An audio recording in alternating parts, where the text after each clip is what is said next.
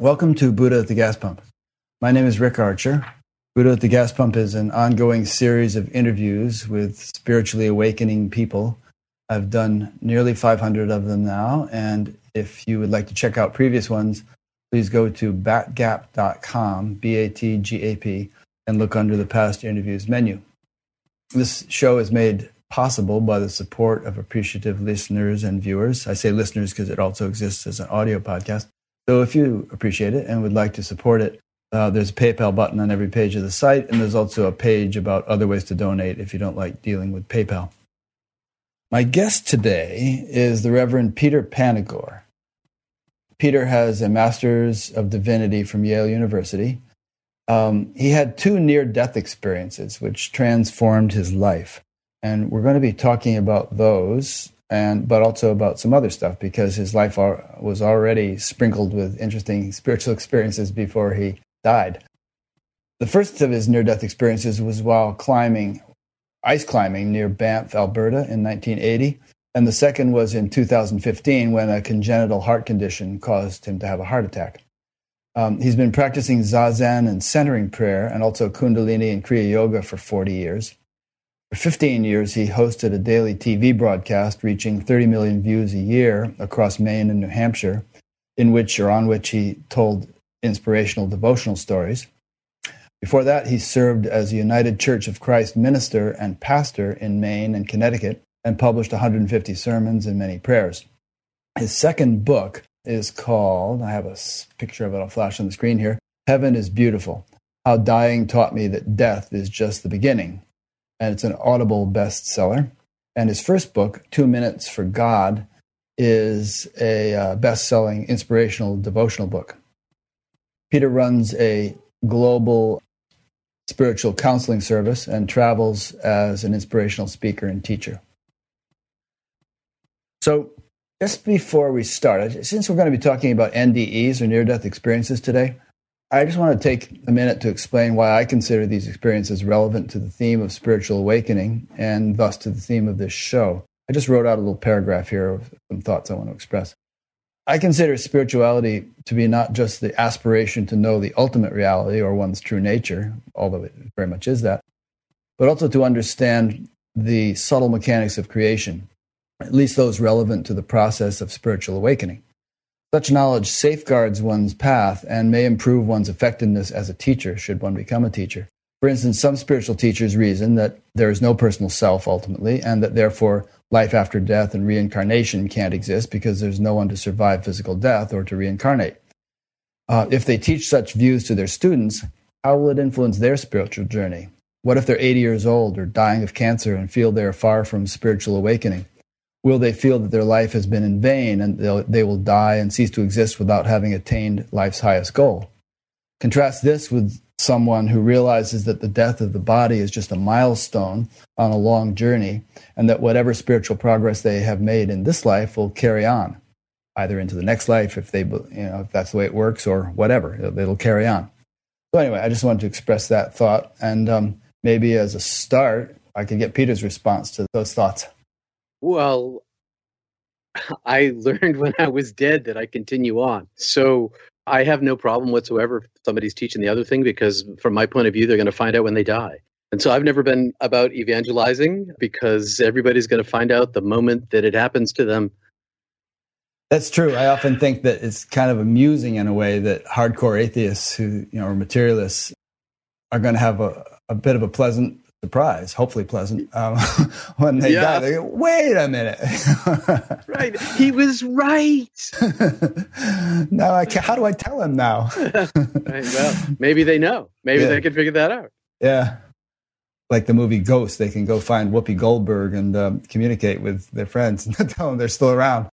That happens a lot, actually. But visitation and dreams from deceased loved ones is a frequent occurrence when I was a pastor, people started whispering to me, you know, my aunt, I saw her in the kitchen doing dishes. She looked at me. And I had this incredible feeling of, of telepathic love. And I knew that all was well with her. And people don't talk about it much because it's kind of kooky, but it happens all the time.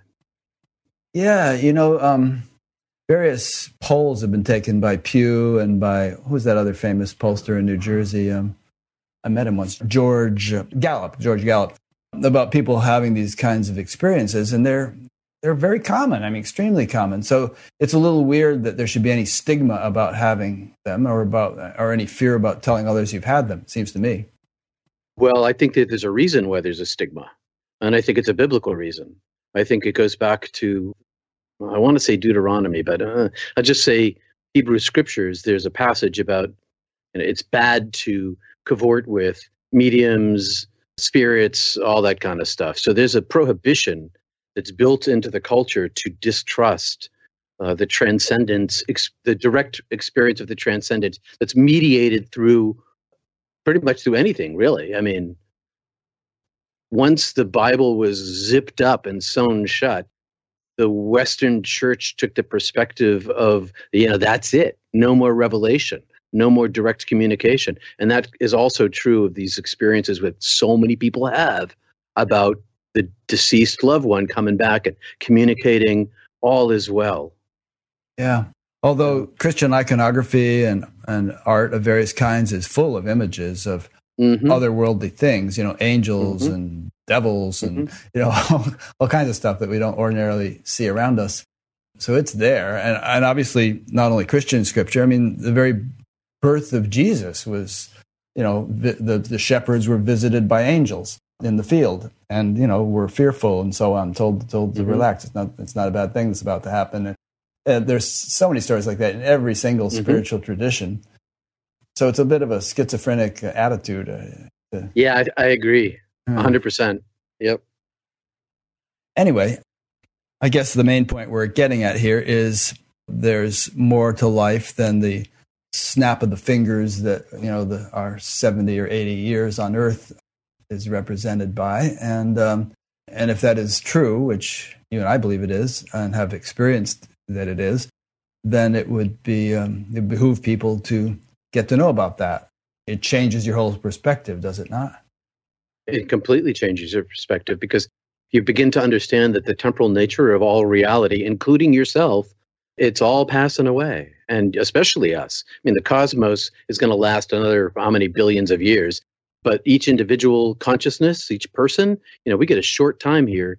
And if we begin to understand that this is just a passage through physical experience and that we had a beginning before and that we have existence after, an existence before, and existence after, we got this little bridge. And here it seems like this bridge is really long, but when I was dead, it was that big. And it was pop, I was, oh my gosh, that's the length of my life, the wink of an eye. Well, we can, when you consider the time span of, you know, geologic time or astrophysical time and, and so on, 13.7 billion years in, in this universe so far, as we understand. 70 years, 80 years is, is nothing. It's nothing. Yeah. Humanity's existence on the planet as sapiens is nothing. Yeah, they do these things where if you take the length of the universe as a 24 hour clock. You know, human, humanity has shown up kind of in the last seconds of the last minute on that clock. yeah, yeah, yeah, yeah. So it seems to me to be a fallacy to, to think that we're the most important thing there is. All right, we're going to get into a lot of things here. In fact, um, the person who recommended that we interview you said, "Oh, his near-death experience is just the tip of the iceberg. There's much more." So we'll get into everything we can. Um, so, from from what I understand, having read much of your book and listened to some other interviews, you had a proclivity for spiritual experiences or unusual experiences, even from your childhood. Um, perhaps it would be interesting for you to recount a few of those. Well, it kind of came unexpectedly when I was maybe five or six years old. My parents had had a, another boy. I, the fourth child to be born was the baby, and at some point he moved into my room, which upset me. And now I had to share this room. I was five or six years old, and and I remember that early on when he moved into my room, and I loved my brother. Okay, if you're listening, David, I love you. um, I, just, uh, I'm glad you're not in my room anymore. But otherwise, right well, it's mutual. It's mutual. Okay. right. So my brother moved into my room, and it was a it was a small room that I had, and I was sharing it suddenly with this little baby. And he always went to bed before me, And I would go now, my new bedtime routine was to do it in the dark with my mom. And she would always tuck me in and I would kiss me. We'd say a little prayer, and she'd leave the door open six inches with the night on, night light on the hallway, and I fell asleep like I always do. And then one night, early on, when he was living in my room, and I I love my brother, just to be clear, um, and I heard Peter, Peter. And so I, I awoke to that. And as I, I sat up in bed and I heard, Peter, Peter, but it was a voice I'd never heard before, but it was compelling to me. And I turned and I looked, and the, the room, as I looked around the room, the room was the color of sepia tone. And it was illuminated, even though the room was was like no lights on. It was the, all this coppery color, and I I kept hearing my name called, and I got out of bed. And as I got out of bed and I put my feet on the floor, I happened to look to my left, and there I was asleep in my bed. And I, I was covered; the covers were over me, and I was sound asleep. And I stared for a while at myself, and not un, not afraid. I was in wonderment, and I kept hearing my name called, Peter, come here, Peter, come here. And so I moved forward to see, peek out the doorway, the six inches, and I didn't see anything, but I kept hearing my name. And I went to touch the door to open the door, but my hand passed through the door. And so I kept hearing my name and felt called. And so I passed through the door and I went into the hallway where the light was off because everybody was in bed, asleep, and the doors were all closed. And I went to the edge of the stairwell, and the stairs went down seven or six steps, and then there was a right angle turn, right angle turn, and, and a landing. And on the landing, there was a little baby elephant, and the little baby elephant uh, was speaking to me telepathically and calling me uh, and motioning me with its trunk to come down. And it was covered in Indian clothing. Uh, you know about Ganesha, don't you? I do. And at the time, I didn't then. I was a little tiny boy, and I was raised Orthodox Catholic, uh, Roman Catholic and Greek Orthodox. Ganesha, I'd never seen an elephant. So I, I went down the stairs and I floated down the stairs to the elephant. And when I got to the elephant, it was expressing love and compassion and wisdom through its eyes. Its eyes were, were there were no pupils, there were no irises, uh, there was no white of the eye, they were just black. And the blackness of the eyes, as I looked into them, was like looking into a, a, an everlasting expanse of beauty and feeling love and compassion coming from this, this little tiny elephant. And it expressed inside me like what I felt was belovedness and, and, it, and trust. I trusted. And it said to me, now go down the stairs, go. And it took its trunk and it pointed down the stairs and i went down the stairs floated down the stairs into the front hall. It told me communicating to me constantly. Told me inside myself go through the doors. I passed through the, the, the door with the curtain on it and the screen door and, and out onto the little porch and down the steps keep going. I went down the steps down the walkway out into the middle of the road. And i, I lived in a sort of like a 1910 cul-de-sac so there was no traffic ever, and there's a woodland behind us, and I'm in the middle of the road, and it says to me, Now look up. And so I look up into the starry night sky, and suddenly the starry night sky becomes eternal, and I see into I see infinity. I see an expanse that was I was incapable of seeing from where I was. It suddenly expanded into infinity and, et- and eternity, and I became frightened and I popped back into my bed. So now I'm awake in my bed and I'm wide awake in my bed and I think, what has happened? And it's dark in my room, but I'm all worked up. And so I do something I'm not allowed to do, except for to get up and go to the bathroom. So I get up out of my bed and I open up the door and I go to the bathroom just so in case I get caught everybody um, i went to the bathroom mom but the first thing i did before i went to the bathroom is look over the stairs to see if the elephant was there the elephant wasn't there went in the bathroom went to the stairs went down the stairs crept around the house looked in the living room looked in the kitchen looked in the dining room went back upstairs, went in my sister's room, which I wasn't allowed in at all, ever. But I, I went in there and I, you know, andrea is asleep. Cynthia's asleep. I close the door, sneak to my parents' room. I listen at the door. I don't hear anything. I went over to the railing. So there was like this railing with these spindles, and I dangled my feet over and I just stayed there for, I don't know, a long time, looking and wondering what had happened to me because I knew something had happened to me. I must have spent an hour there. More, I did. I, I did other stuff hanging around, but I kept wondering if the elephant would come back. And then I went to bed. I got tired, went to sleep, and never told anybody about it because I, I, I what was I going to say? I popped out of my body and I met an elephant. Um, That's nice. right, right. Have some more peas. Eat your peas. You had a dream, dear. right. Uh, move on. I kept it to myself, and so then later that year or a year later, it's kind of fuzzy the timing of it we had a little maple tree in my front yard and it was my tree to climb because I could get into the lower branches. It was my safe space. And uh, my brother was sleeping because he's the baby. My mother's ironing. Go outside and play, Peter. So I went outside, went into the front yard, climbed the tree, and I'm sitting in the tree. And I hear the same voice inside me. And I hear it from behind me. And inside me, a singular voice says to me, uh, you belong to me. You're mine. You work for me. You're mine. And I was like, oh, okay. It's God. God's talking to me. An angel's talking to me. Heaven's talking to me.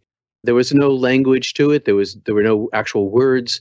And so I climbed down on the tree. I went into the house, and my mom's ironing the clothes, and I was banned from being inside. And she, you know, what are you doing in here, Peter?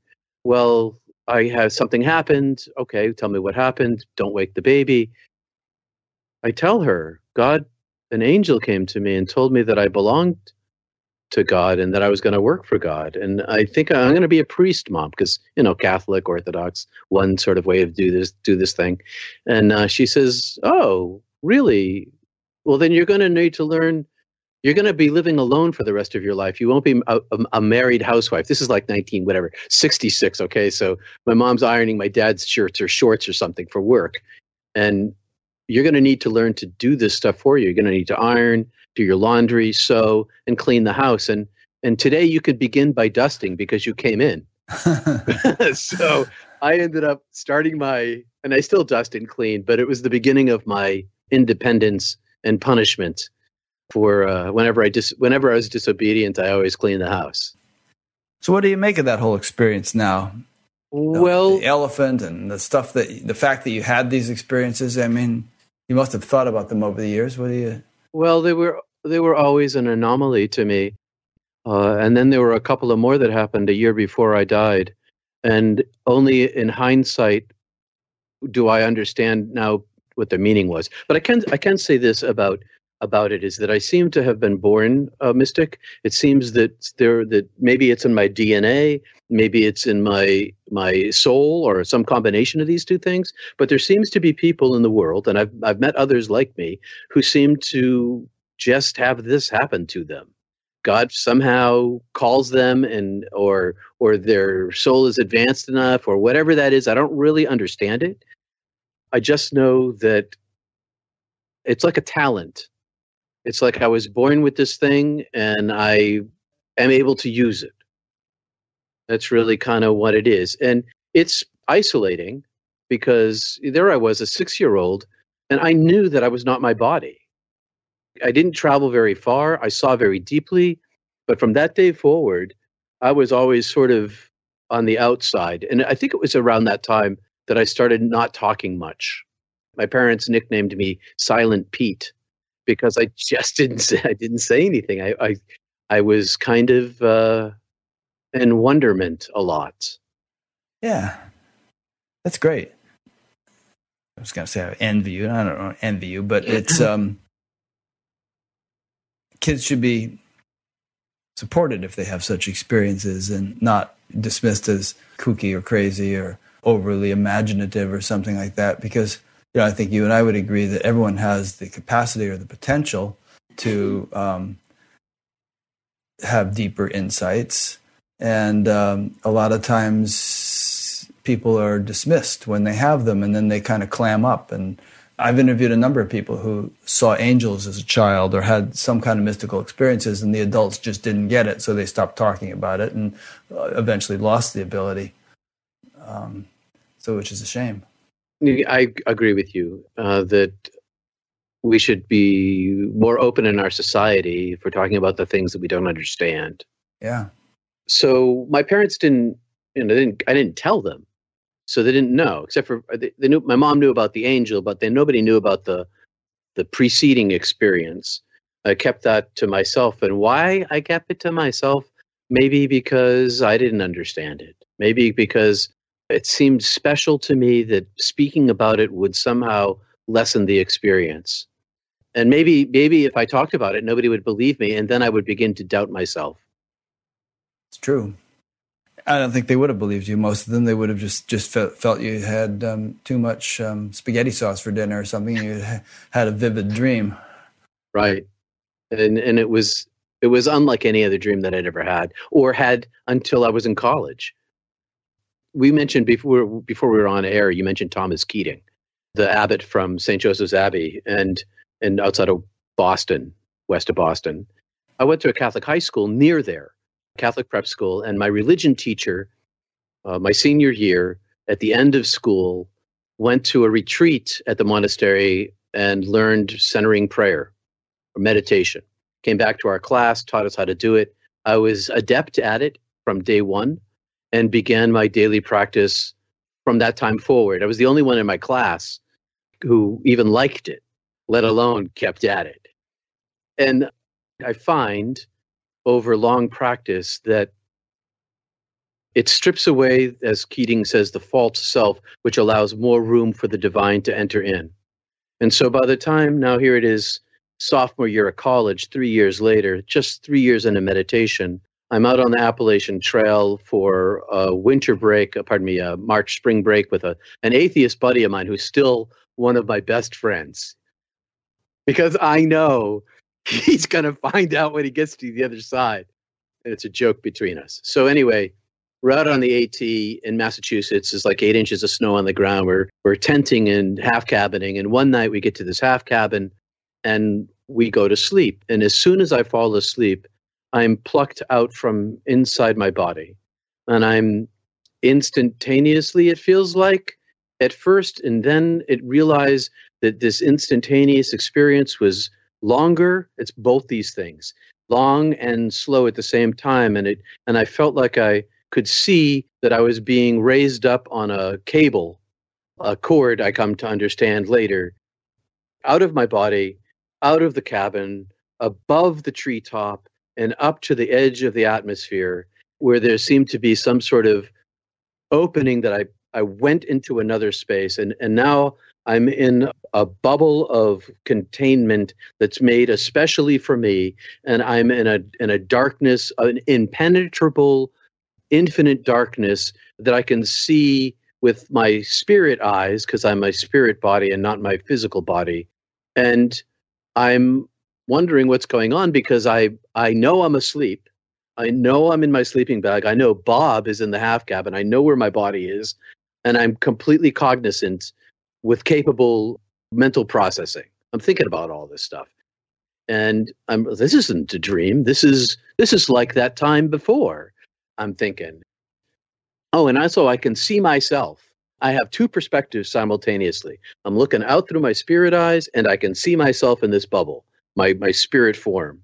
And suddenly these two hands appear and they kind of come into my bubble and they're like this and then they're like this and the, and one hand d- disappears and it's holding a glass vial full of gold dust. And i hear inside myself and outside myself without with words without words hard to tell. And it says the voice says to me this is my gift for you I give it to you. And my hands, through no will of my own, come up into a cup. And this gold dust pours into a pile in my hands. And the voice says, This is my gift to you. A breath comes, now give it all away. It's gone. I'm awake. I'm in my tent. I'm pardon me. I'm in the half cabin again, and I'm. What was that?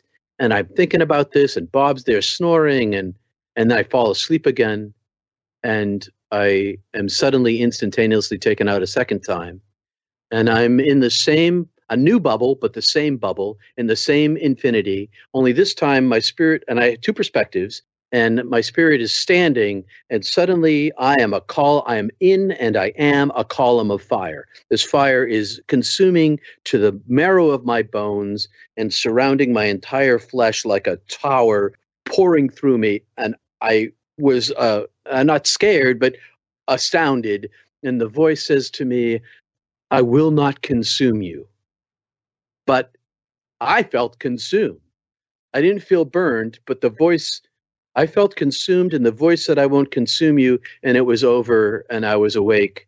And I shut up, and I didn't tell Bob, and we finished the hike. And I wondered, what was this? So I spent the entire next year wondering, what is this? What does this mean? Who am I? I remember coming home. I remember coming home to, to my parents' house and saying, you know, well, not telling them the truth, but there's something different about me. I'm feeling like I'm special uh, somehow, like there's something, and not special in a good way, just like special in a, a way I don't understand. And of course, my mom, God love her, oh, Peter, you're just like everybody else. You're fine. And she's right. I am exactly like everybody else. But I also felt completely off my pins. And I didn't really understand what that was all about until I died.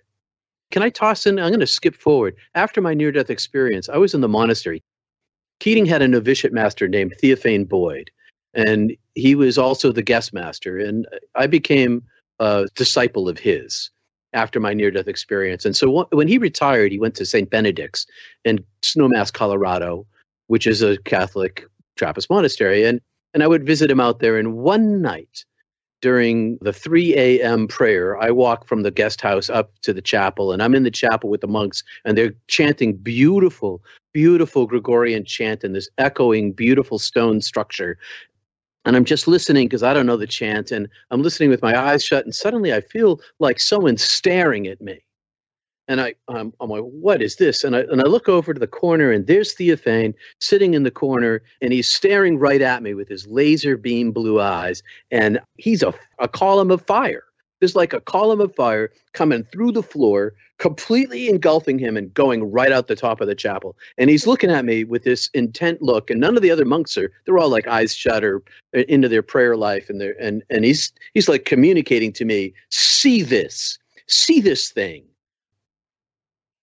so when I was dead, I also went through a fire. And the fire, and that's a metaphor because there's really no way for me to explain linguistically or conceptually exactly what happened. But it felt like I went through what Catherine of Genoa calls uh, the purgative fire of divine love. It felt like like I I went through my life review was to experience all of the pain I'd given everyone in my entire life. You're getting ahead of yourself here. I am. Let's stop. okay. Let's stop. and go yeah. back. All right, there's a cliffhanger. We'll come back next week. Yeah, there's literally a cliffhanger, actually. We're going to be getting into it. I find this stuff fascinating. And um, I, I, was reading near death experience books way back, you know, Betty Eadie and Dannion Brinkley and uh, you know, James Van Praagh and all that stuff. So I love the topic, and we are going to be getting into your near death experiences. So far, we've been talking about sort of experiences that happen during sleep, which uh, maybe we could just embellish that a little bit. Uh, I think that sleep is a very innocent time. You're not in control. You're not. You're you're totally relaxed and probably you're more susceptible to having a deep or, transcendental or out of body or some kind of experience like that than you would be in the waking state. So there's that. That's one thing. And a lot of people report having had cool experiences like that during sleep. I recently chatted with some people, who, and we were comparing notes, and uh, several people said when they were little kids and had a high fever, they had far out experiences, a, a, feeling of sort of infinite vastness and infinite tininess and infinite heaviness and infinite lightness. And they just sat there amazed by this. You see, you're nodding your head. Did you have something like that too when you had a fever? When I had a fever as a kid, I had kind of the, it just felt crazy to me. I didn't get that kind of out of body experience at that point. But the three dreams I had, were unlike any other dreams I'd ever had before, or uh, unlike any other type of dream. I've had other experiences in the in dream state, but not a, it's not a lucid dream, and it's not uh, out of like a, I wasn't in control. It wasn't like I was astrally projecting myself out of my own body. I was taken, um, and the, the the second two times, and the first time I was invited. I was welcomed. So, although I had a choice the first time, it seems to me, but I also felt like I was compelled by the attractiveness of this beautiful voice of compassion that was calling me that seemed irresistible to me. Like I like although I had a choice, I had no other thought than to go. Yeah.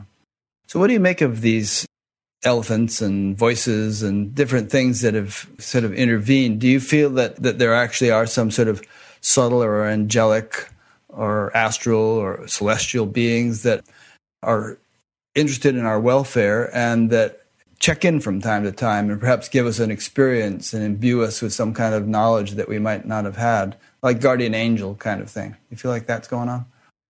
I think that happens a lot. I think there's a lot of anecdotal information out there that's uh, as more and more people are talking about it and have the courage to talk about it, we're discovering that there's more truth to that. We can't prove that empirically. There's no science that we can show that that's the case. But I have a lawyer friend who says an accumulation of anecdote is evidence.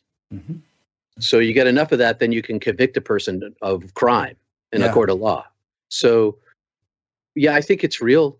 I think that people experience the divine in lots of different ways. I think that the oneness of being speaks through many voices and that the individual hears the voice that they're capable and comfortable of hearing. And so there are stories of people seeing the, a physical manifestation of angels with wings.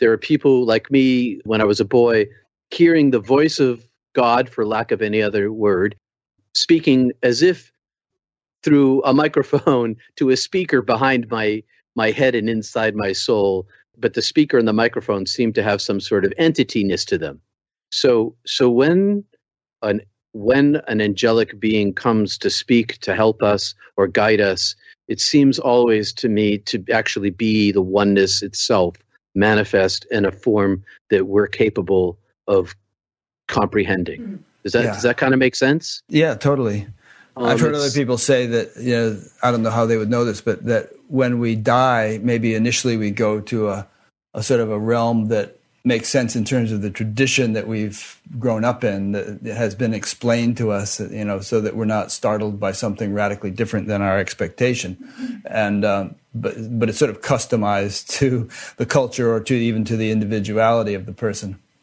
I, I think that that may be true. And, and if I, if I had a, a $3 million, I would do a global sized near death experience study on that particular subject and find out if in India and in Malaysia and in Australia and in Zimbabwe that that holds true because I don't think that we have enough I think that we can gather that anecdotal evidence and make some sort of uh, data analysis to see what the percentage of experience is like that. Is it 100%? Is it 80%? Even if it's 60%, that has a significant um, uh, cultural, that the, the cultural social context of the experience uh, matters because but there are Jews who see Jesus and Buddhists who see uh, Jesus or, or Christians who see Krishna Buddha. somebody. Krishna, Buddha, yeah. right, right. You know, so and I saw a baby elephant when that was when I was dead, and you know what did I know about yeah. India? Nothing. You know. Well, you can't always get what you want, but you get what you need, right? Right. But what I did get was was the communication of compassion, um, and and that the, the the containment unit, the little baby elephant, angelic form, whatever you Ganesh, whatever you want to say, was I, I could perceive that it was not the thing itself. And that inside the eyes of this, I, when I looked into the eyes of this baby elephant, it wasn't like looking into your eyes. I could see the I could see the expanse of the universe. Um, and it, it was unlike when I looked outside. When I was outside and saw the saw the without the sort of kind of saw it raw, without the containment of compassion. I just saw infinity, and it was awful. And it, that that word, full of uh, full of fear and wonderment at the same time, wasn't negative, wasn't bad. It was just overwhelming, and I was shocked. There's a lot of angels that come to people. There's a lot of deceased loved ones that come to people, and if in our culture, and you're helping a lot, Rick, by having this, these doing these sorts of 500 video interviews, you're helping to to allow people like me to speak these things, to take the risk, because I'm a, I was pretty much a rational person, even though I was a mystic. I'm really into science. I like evidence. Well, it gives the opportunity for those who are whose circumstances don't allow them to speak as loudly as they would like to to be able to do that that was one of my initial motivations with this show was i was i'm in a town where you know a lot of people have been meditating for a long time and people were having spiritual awakenings and uh, their friends would be very skeptical because they weren't having them because this guy looks like an ordinary guy. How could he be having anything special? So one of the, one of the motivations was to showcase various people's experience so that people could see that their peers were having these things. And if not if their peers could have them why not they? You know to increase their confidence maybe.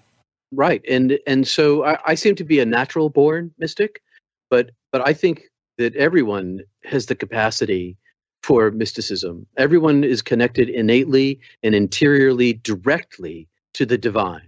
That's it's and even our souls and our spirits. Uh, you know, if there's a like a if you're going to uh, give it some sort of uh, physicality, you get, your, you get your physical body, metaphor, spiritual body, like that people astral project, and soul, which is this this this non-being consciousness that has no physical form.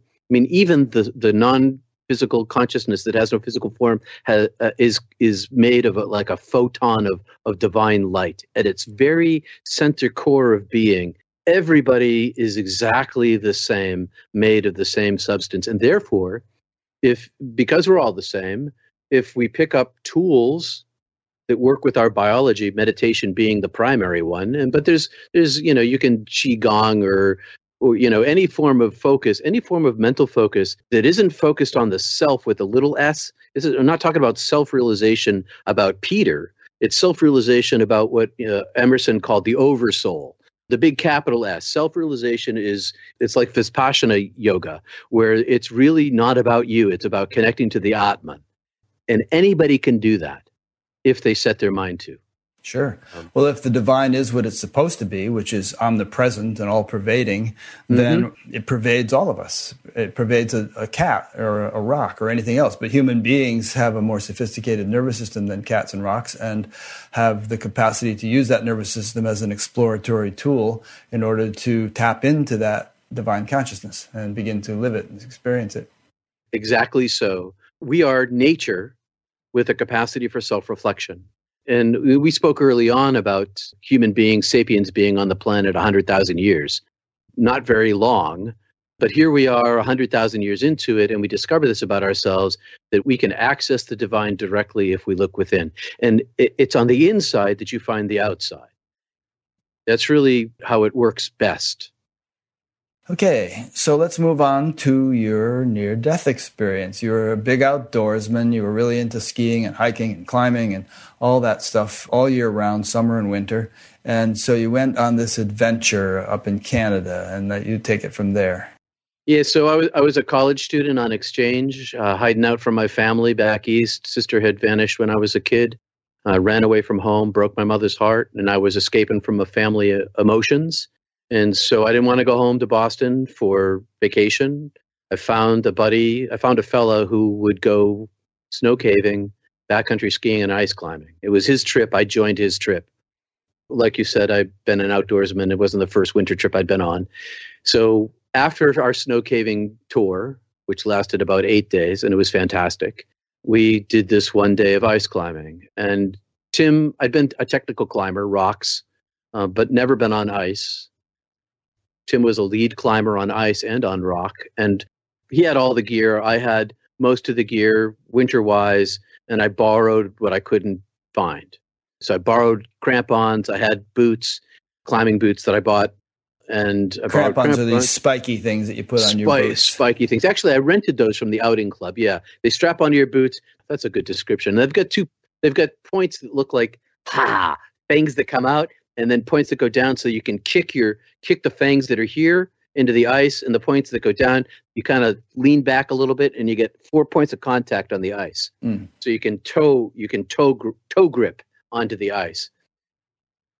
I got an ice axe and I couldn't find another one.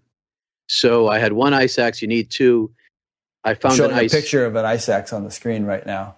And your second thing was an ice hammer. I'm showing a picture of that on the screen right now. They both have wrist straps on them. One, the hammer has the strap on the bottom, and the ice axe has a strap partway up. And you can you can put your hand through the strap and slide like a bead down. At least the one I had, and hang. You could set the axe and then let go and hang and rest. But the hammer, you have to hang on to this thing because it's really not useful. It's not. Its primary use is not climbing. It's putting in screws and taking screws out and chipping ice away. But you could use it in a pinch. Tim and I decided we wanted to do this climb. I didn't have enough ice axe. I only had the one, but we did it anyway, and that was our fatal choice because it's it's a world famous climb. It's just between Jasper and Banff in Western Canada. And there were maybe eight or 10 or 12 other teams there that day climbing.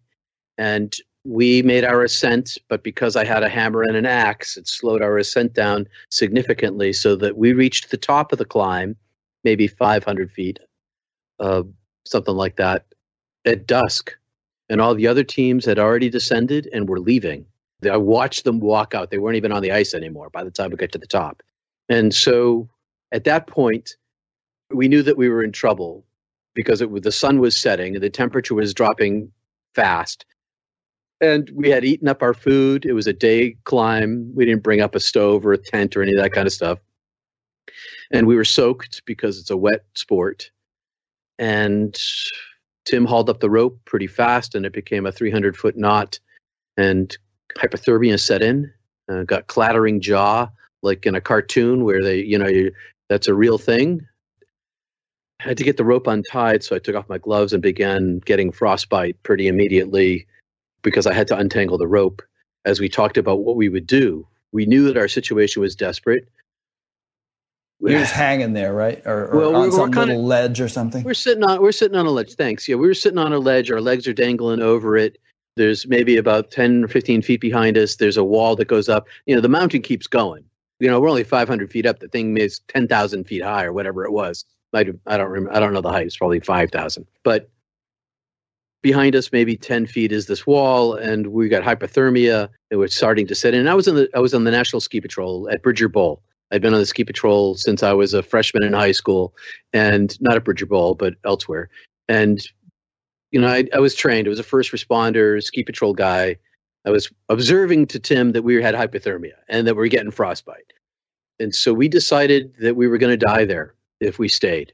We we might die if we've tried to get off. We talked about snuggling up against the cliff and kind of you know canoodling for warmth, but decided that both of our core temperatures were so low that when we were wet and we were shivering and shaking, we were never going to get warm. If we did that, we were going to die. And so the only choice we had was to try to get off the cliff. The sun had set.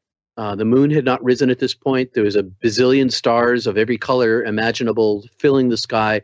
So there was some light, kind of black and white, enough light to see by. And Tim and I, Tim roped up.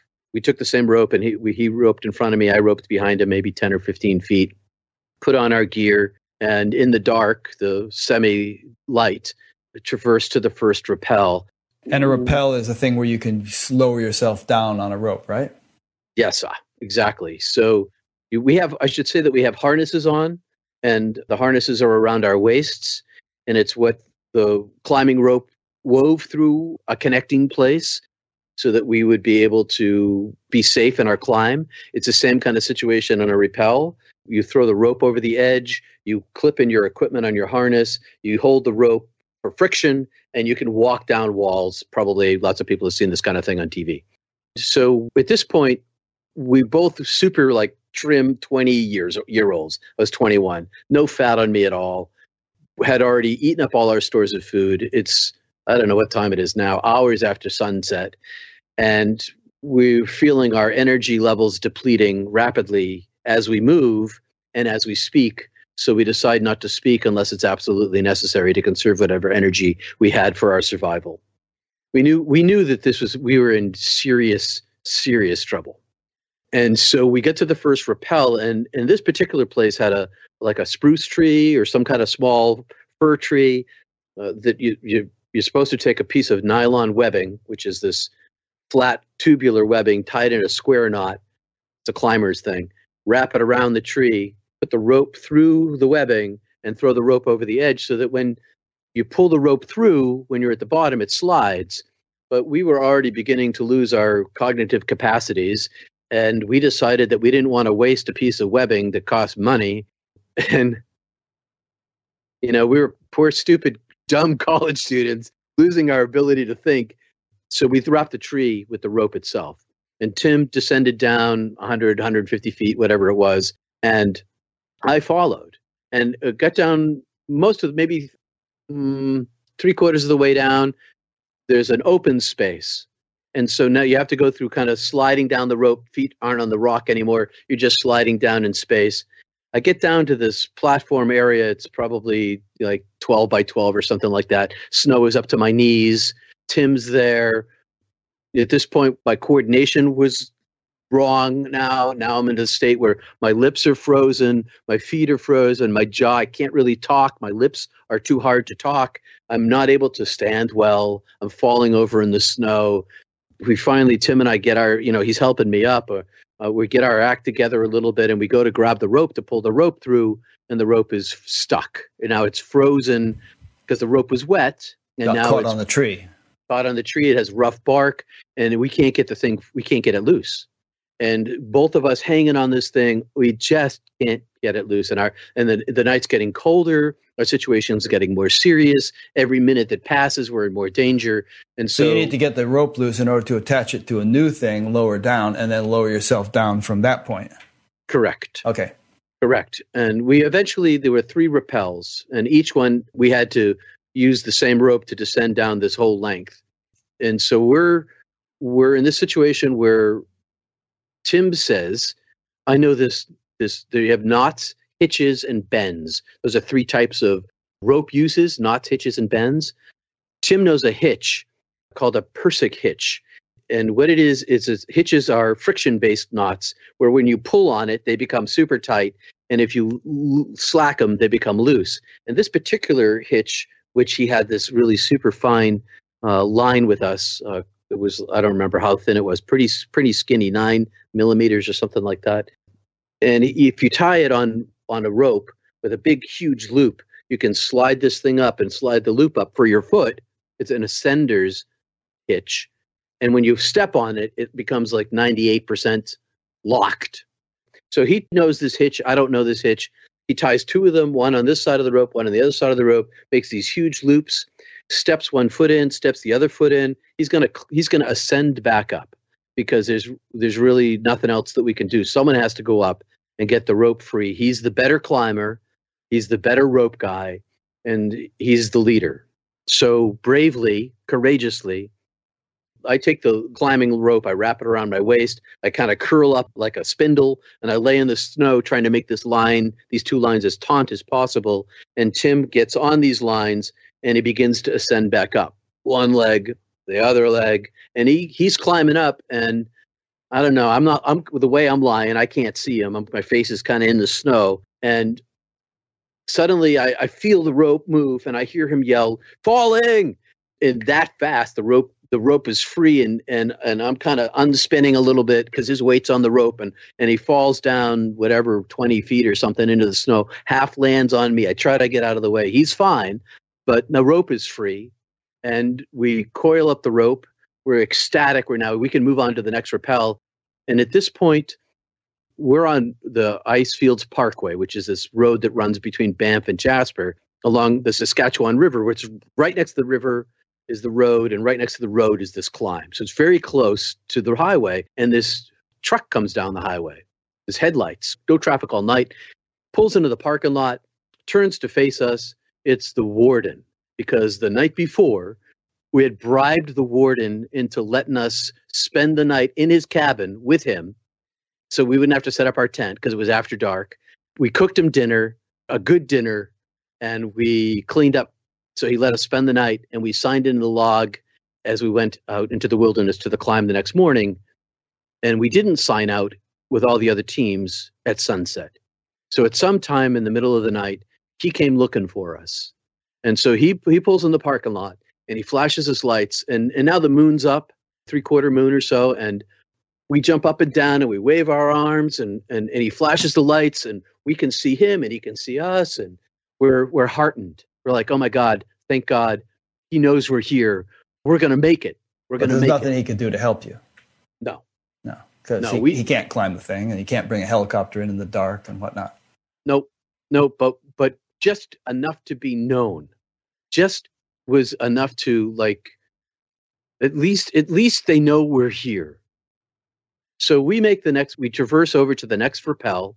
And in this this rappel, we're off the ice now, we're on granite, and there's an iron pin into the mountain with a ring on the pin, and you run the, the rope through the ring and you descend down this kind of craggy, rocky space and off to the left of this the mountain comes out and makes a corner and you come down 100 another 100 150 feet and you make this corner and you step onto a ledge around the corner. So the rope is over this way we're over this way and on this ledge are two iron pins with rings and harnesses straps that are permanently there for climbers. And i clip into the, the one closest to the rope and tim's off to my left because he got there first. The warden flashes his lights and he drives away. Because we're only one rappel left. We're 150 feet up. You know at the bottom is our tent and safety. And so now you know my feet are are blocks of ice. They're blocks of ice. I am my hands are hard to move my fingers. My jaw my lips i'm i'm frozen. And i take one end i have to take my gloves off to do this. I take my gloves off i put them down i tie a knot with one end of the of the rope onto my harness so I don't lose it. And I put my gloves back on. I take the other end of the line called the bitter end, ironically. I take the bitter end and I toss it out to the side with the intent to grab the line and pull it through. And I grab the line and I and it's freaking jammed. First yank, it's like it's stuck. And you know, and I like pulled it a couple times and I'm sure there was like a cleft and the and the rope just every time I pulled it got tighter and tighter and you know tim's aware of this and i'm aware of this and so we discussed what to do. Because there was there was not much slack in the line when i tied the knot there was just there might not be enough rope to get to tim to have him pull with me. And if i take my gloves off because my fingers are frozen what if i drop the rope?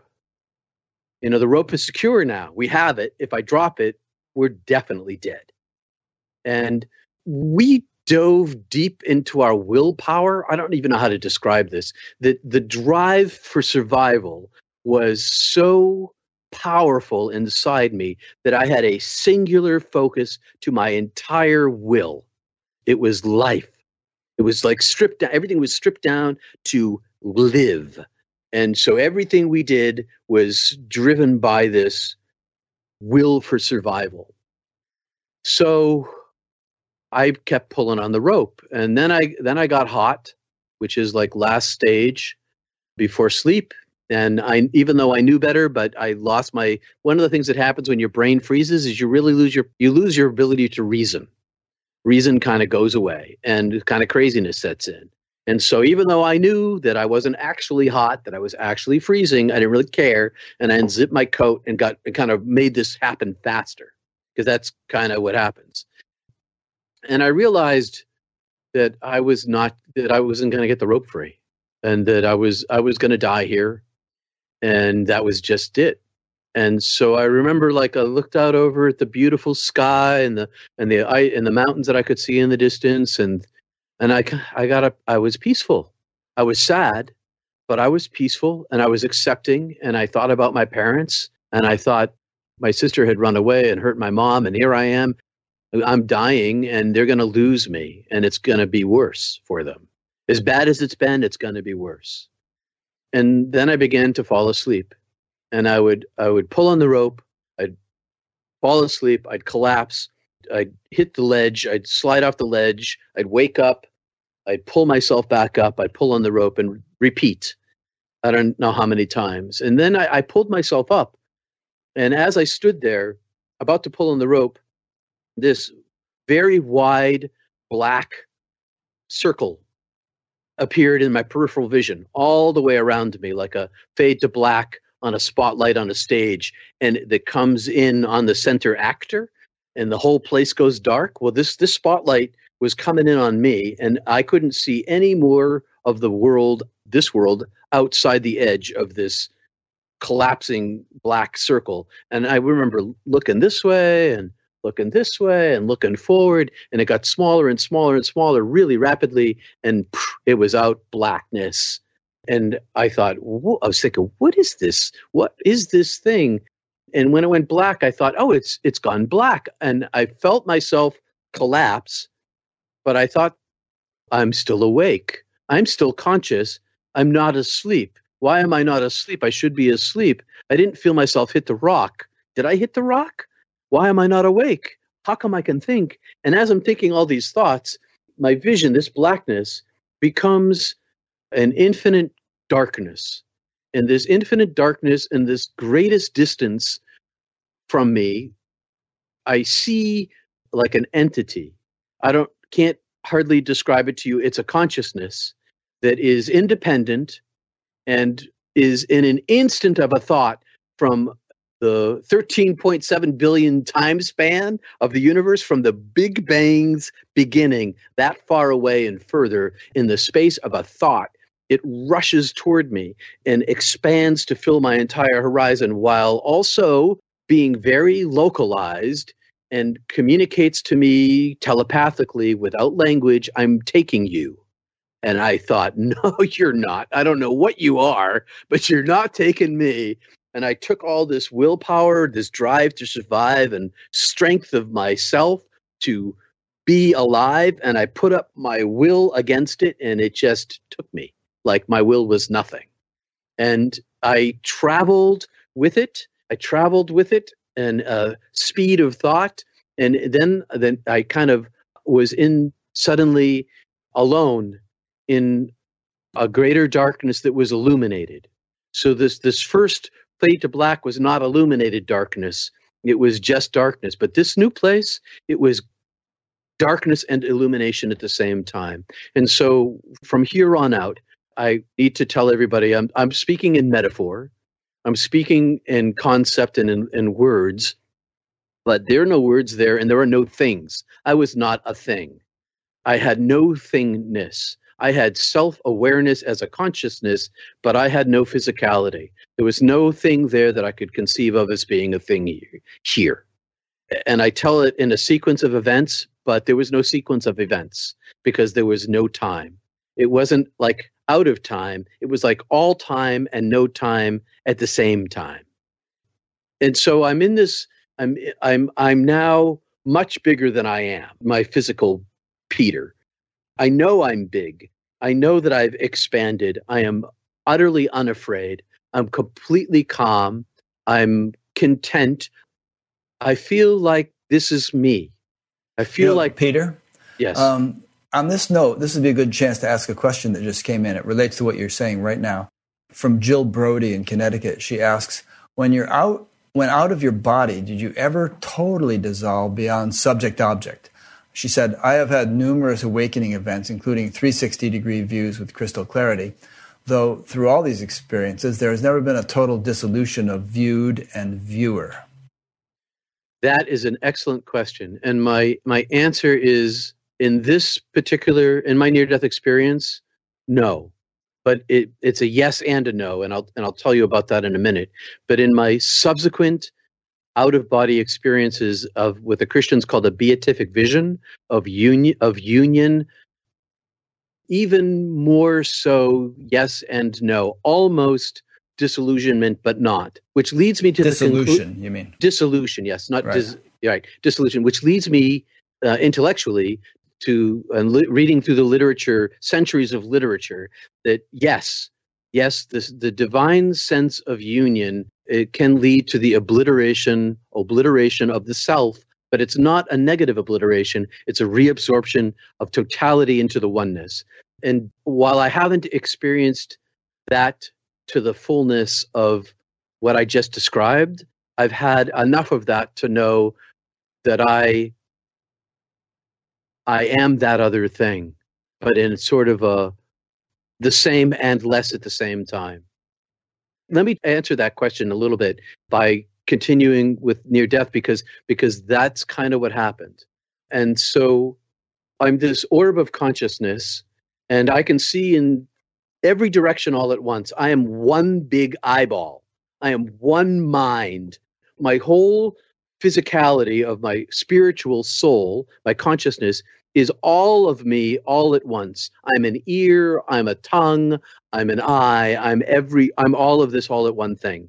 And I can see in every direction at once, and I'm alone and content, and I know that I'm in eternal place.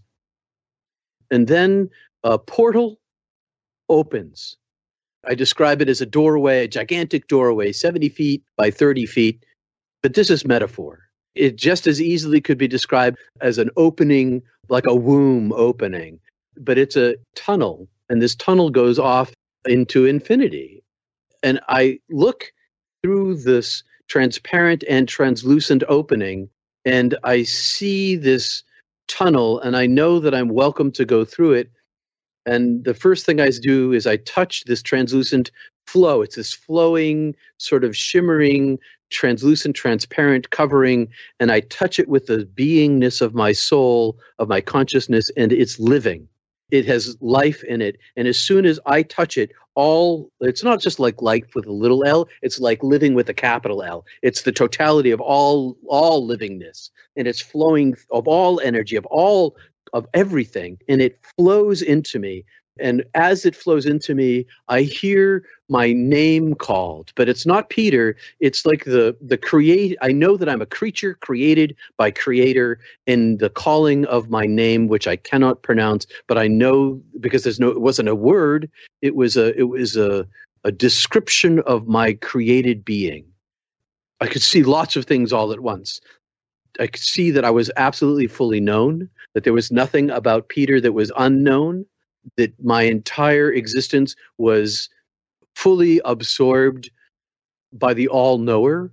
I could see that that my consciousness that I was sort of riding on the top of was actually this long, long sort of conical snake tail of my everlasting soul extending back into the moment that my name was called into beingness as a like a photon of lights, like a, a wave and a particle at the same time. And I was spoken into being, and I had this soul form, and I could see my life pass before me. Only it wasn't really before me, it was I watched all of the suffering that I gave every single person in my entire life from their point of view times 10,000. So every it, with all the pain that I'd caused intentionally and all the pain I caused unintentionally. And there was more unintentional than there was intentional because you just hurt people and you don't know it. But every single drop of pain that I had caused was 10,000 times more than I thought it was. I didn't witness this from the outside. I witnessed it from the inside of the people that I hurt. I felt their feelings time 10,000, simultaneously experiencing all of my justifications or reasons for causing that pain. Let me ask you a question here. Why should it be times 10,000? Because it was so brief and it had to be magnified in order to do it all in such a short flash of time, or what? Maybe it seemed to me that, it was that the pain that I caused was much more extensive than I had any idea. That was what it, it seemed to me is that is that the is, is that the very little pain that say for instance I caused my second sister in one particular instance, I thought, ah, you know, she's okay. But really, her soul was not. Her soul was damaged by me 10,000 times the pain in the moment that she experienced it than what she experienced in life. And at least that's how it appeared to me. You weren't a particularly bad guy. I mean, no, I was just a pretty, ordinary, pretty nice guy by some standards. right. I wasn't a bad guy. I, I not killed anybody. I wasn't manipulating narcissistic, sociopath, genocidal kind of. I was just a guy. yeah. And and simultaneous to experiencing all this pain that I caused, I was also experiencing all the justifications, and I judged myself shameful. I was not just ashamed of the pain that I had caused because now I knew that I had caused the pain. There was a bunch of other stuff going on. I also knew that all the love that I'd given away in my life was brought with me, it was part of my treasure, and all the love that was given to me was part of my treasure. And somehow this lens of love allowed me to see the infinite amount of love that was the divine. And it was in comparison to the divine that I felt shame. It wasn't so much just that I hurt people. It was that the purity of the one the purity of perfection was not me. And simultaneous to all of this, I could also see the structure of humanity's sinfulness, which is causing when we hurt other people. What is sin? It's hurting other folks. That's it. And you know, we, we can't really seem to to help that too much at all, actually. And it seemed to me from where the this heavenly view that I had, the sins that I had committed were no worse or no better or no less or no greater than anyone else's. And that there was this equality of brokenness between all humanity. And that because I could see from a heavenly view that this is just the way we're made. It's not bad.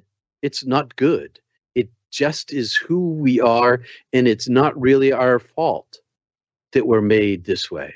It's not our fault that we're made this way. It's the structure of the reality in which we live, and therefore forgivable. One question I had good, when I listened to you say this in other interviews was how come the pain you had caused was such a large part of your experience without a um, counterbalancing experience of the good you had done? You, you mentioned something about love, but even there you said it pales by comparison with the love of the divine. So why shouldn't you have been shown the sum total of your life, both good and bad? I don't know. I mean, why was I? Why did I see a baby elephant? Why did I? I don't know. I wasn't in control. But what what I did see, so this voice of the divine, I knew that I was. I knew instantaneously, unequivocally, and self. What's that word? That's uh, self evidently that I was in the presence of the divine, and that the divine completely surrounded me, but I couldn't see the divine. But I knew the presence was there, and this voice, a non-gendered voice, with no breath and no words, no language, direct communication was saying inside me simultaneously, I love you. I've always loved you. You're my beloved. I love you. I forgive you. I love you. I know you. I've always known you. I've known you since the moment of your creation. I love you. I've always loved you. And my love for you is a septillion times a septillion times greater than anything you've ever experienced. And so you know all this this love that i brought with me this little tiny bit of treasure this little little little teeny tiny bit of treasure was nothing in comparison to the immensity of the divine love abundant storehouse of love that exists everywhere all the time unending and so it was my was the love that i brought with me the key that allowed me to see this it seems to me that the love that I brought home with me allowed me to see the divine love, but that I needed to be. I describe this as the a hell of my own making. I went through hell, and the hell that I went through was the hell that was the pain that I caused other people, but it was a necessary hell because I needed I needed the divine fire of purgative love to cleanse me for what happened next. I had not I did not have enough room in me to be, and this gets to the woman's question in Connecticut, to be infilled with oneness. So I experienced God, the divine, as the oneness of being, predominantly as beauty and love, but but also joy and knowledge, uh, information, data processing, wisdom, glory, awe, radiance, blissfulness, wholeness, health, truth, all smushed into one thing. And that oneness entered into me. And I was infilled. I was already this large, expanded self, but I was like a balloon that was pushed even further to the point of popping, to the point of popping. Like if I had one more drop of oneness in filling me, that I would have gone to the state of obliteration of being. And that it was beautifully painful. It's sort of like it's like when in pre-orgasm where pain, where it's so pleasurable, it's almost painful. But I was so to this place of awe and absorption of of knowledge. Anything that i could want to know and did want to know was instantly downloaded into me. I had no brain in the way of my thinking. I processed information that fast and i was beloved utterly beloved. It's interesting with all this that you're describing to contrast that with the doubt that skeptics usually air, which is that, oh, a near death experience is just the reaction of a brain to oxygen deprivation as it's dying. You know, I mean, how could oxygen deprivation result in experiences like this? Uh, that's where Eben Alexander and Mary Neal, you know, they take yeah. they take they take the lead with that. And uh, but from, what did I know of of non-being? How could I possibly understand that I'm not my physical self. So what happened next was I was infilled and I said to the voice, uh, Am I dead? And the voice said, Yes, you're dead. And I said, Well, I haven't gone through the you know the portal yet. And the answer was, No, you haven't, but come. Welcome. Welcome. And I said, But but but my parents. My parents, you know, my sisters ran away, my mom's broken she, uh, it's 10 years of suffering for her. I can't take another child. And in, in an instant of a thought, I was transported to uh, I was right up next to Earth, but also far away. And I could see like Earth like a hologram, and I could see every every single person on Earth, seven billion people sleeping, eating, wars, violence, love making, every single human action all at once everybody and everybody's covered by uh, like a veil like a, everything's like this this veil over every single thing including the earth. And the voice says to me in the way that i now love you you now know i have always loved you.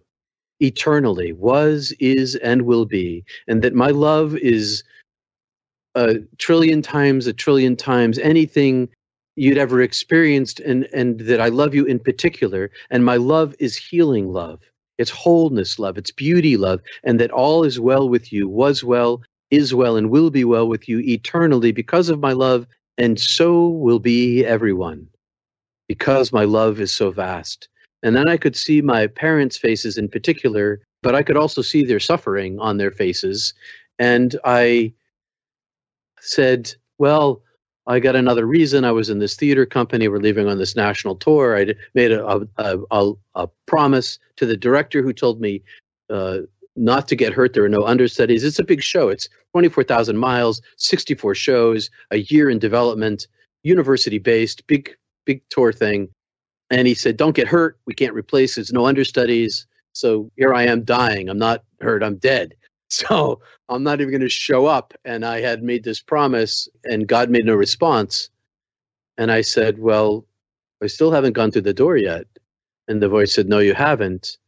And I said, Well, do I have to go? And the voice said, No, I want you to come. You don't have to go, but I want you. Come home now. Come home. And I say, Well, being the argumentative sort, troublemaking kind, I say, Well, if I go back to my life, can I come back here to this place of, of divine oneness of being? And the voice says, Yes, you can come back because I love you. And I say, Well, then I choose to live my life. And the voice says, You're not going to live your life. Boom, I'm sent back. I felt myself approach my body from the outside, like I had no willpower over this. I had no choice over this. Like, and I felt myself crushed down from this much larger self into this tiny, very uncomfortable package that was painful to be in and like screwed back into my body. And suddenly I'm inside this physical form and I know that I'm not this thing and that I've been reduced into this this crude corporeality of mortal frame and I don't like it when I'm in pain and I don't even know how it works sound and feeling and movement and i'm completely at loss i'm at a loss in this thing. And at some point i start to like come up to the surface and and i hear this noise and it becomes the voice of tim i later learn screaming don't die don't die. And he's got me and he's jiggling my body. And at some point he's i'm able to stand and he gets me up and I don't even really understand what he's saying still. And I'm looking at him and I'm like, what is this place? Where am I? Who am I? What is going on here? Uh, what are thoughts? And I suddenly kind of come clear and I hear him say, You were dead. You were dead. If you died, I'm going to die. I'm standing there, and at some point, he convinces me to to work on the rope again. I pull the rope, and on the first pull, the rope comes free. He takes the rope, he puts it through the pin and the and the ring again, like I described before. He unhooks himself and he descends. I'm trying to. He gets to the bottom. I'm standing up there like, what has just happened to me? But I'm also aware that I'm in trouble, and so I I clip onto the rope and I rappel down. And because the car is right across the street, and because I'm trained in first response, I'm like, we can't just get hot. He's like, let's get in the car and fire up the heater. I'm like, no, I can't do that. Let's get the tent. It's a winter tent with a chimney and a vent. We fire up the stove. We heat up the tent. We make warm water. We get in our sleeping bags. We bring our body temperatures up slowly, slowly till our feet can move and our hands can move. And when we're able to move again, then we get in the car and we blast the heat we stay in the car for like, I don't know, an hour or something. This is now it's dawn. We move the car back over across the street to load up our gear, and the warden shows up as we're packing out our gear. And he gets out of his truck and he says to us, Boys, are you the boys on the mountain last night? Yes, sir. We were, we thank you for coming and seeing us. And he said, Well, I came to see if I if I needed to get the helicopter. You mentioned helicopter to get the helicopter to get your bodies off the mountain. Like, oh my that was serious. And Tim, I didn't mention Tim's an atheist, so you know I can't talk to him. We actually made a rule early on in the trip: no talking about God. And I'm medit- I'm a meditator. I'm reading the Tao Te Ching. He's like, no, let's listen to jazz. So I went from there the next day. Tim drove south, and we drove through the day, and we get down to Calgary, and uh, stopped and had pizza sometime after sunset. And driving south of Calgary, we totaled the car, hit a semi, blew the car apart. Spent the night in a hotel, begged our way, the Mountie begged our way into the hotel. Uh, I should also mention before that even happened, we got arrested and spent time in jail for speeding, bribed their way out of jail. Tim's driving this whole time. I'm exhausted. I wake up in the middle. I, I told the story a little out of order there. We, we drive through with his lights behind us. I wake up. There's a Mountie. We're pulled over. We're Americans. We don't have any money. Wink, wink. We've got some money. We've stashed it in our boots because we're in a foreign country. We don't have any money to pay the bill. We'll just give us the fine. We'll pay it when we get home. He's like, No way. You're coming with me. We're locking you up. We get in the Mountie's car. We we drive. We get locked up. We're locked in this cage. And there's some small town somewhere and um, we decide that we're going to pay as much as the fine as we possibly can. We go into our boots, we come up with the money. We say, you know, here's the fine money. He takes the money, lets us go, drives us back to the car. We're driving south, and I wake up in the middle of the night, and I'm like, Tim, you're on the wrong side of the road. Uh, he's like, no, I'm not. I'm like, yeah, man, you're on the wrong side of the road. His, you know, his headlights coming toward us, and and he's like, oh, ho, and he steers off, and he, he was on the wrong side of the road. You okay? Do you need to sleep? He's like, no, I'm good, I'm good. I'm, I go to sleep, and I wake up again, and then we hit the semi because I wake up and I see we're on the wrong side of the road again, and I'm like, we're on the wrong side of the road. He's like, no, we're not. And I and I and this time I jerk the wheel. I reach over, I just grab the wheel, and I jerk it, boom, and suddenly we're up. You know, I don't know how fast we're doing I don't know what the speed was. It was on the highway, and we're off to the side of the road, and we're like over to the uh, over to the side, and hitting the. And then we're back over here, and we go past the front of the semi, and now we're in slow mo, and everything's flying around inside the car, cassette tapes and pens. It's all going really slowly, and we're screaming, ah! and and and stuff is flying by my head and I see my life review this time, but only it's like a movie. I see a movie go by me. Everything, good and the bad, it goes by my eyes like a movie. And we go past the front of the semi, like right past the front end, up on our wheels and underneath the flatbed into the rear wheels and blow the car apart by hitting the rear wheels. And the front of the car is totally shredded. I'm into the front side here, looking at the like the flatbed is like this far up against the glass, but I didn't hit it. You know, I'm bruised, I'm whiplashed um, we're not hurt. Other than that, no broken bones, no blood. And Tim is livid. He's screaming at me. And I'm now like a wreck. And we get out of the car, and the trucker's like, What are you guys doing? And he's yelling at us. And the Mountie shows up pretty shortly thereafter, and we're blocking the highway, and, and they got to get the traffic flowing. So we push the car off the highway so traffic can get around. And, and then we beg our way into this hotel which is right nearby. The Mountie drives us, and um, I'm leaving on tour in like days. And and it, I should tell you, it's a sign language theater. It's a sign language theater for the deaf. And I'm I'm a practi- I was a practicing mime at the time, and I next morning we split up. Tim is like so angry at me for ruining his car, like incredibly angry at me. And so he takes the skis and the poles. I take the axes and the rope the crampons. We have enough money for one bus ride back to Bozeman. He gets the bus ride with the skis because I totaled his car. And I make a little sign that says Bozeman. I stand out on the side of the highway and I'm in a foreign country. I died. I don't even understand what had happened to me. I have a stutter now. Now the car wreck gives me a stutter, and I'm a, a, a nervous, crazy wreck. And I'm wondering inside me. So inside me, while all this is happening on the outside, inside me, I'm still hearing the voice of God speaking to me. This soundless, voiceless voice is still coming into me, pouring my name into me, like I'm I'm overfilled with this sound like tinnitus. Only tinnitus is a gong and it's inside me gonging and I and it's very distracting. And the voice is calling me saying, I own you. You are mine.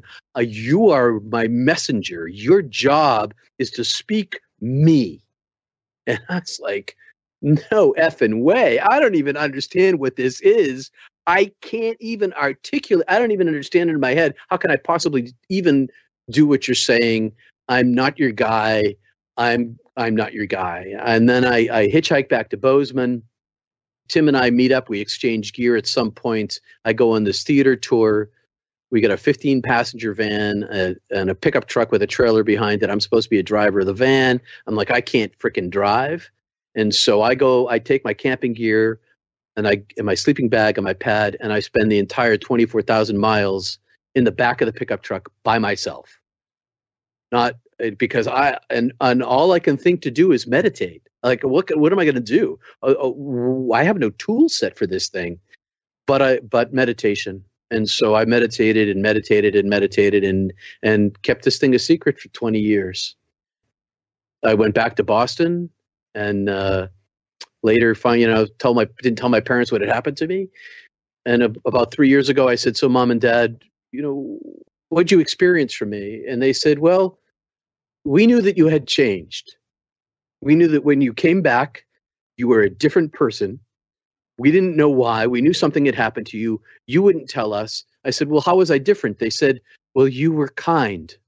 You were you were just kind all the time."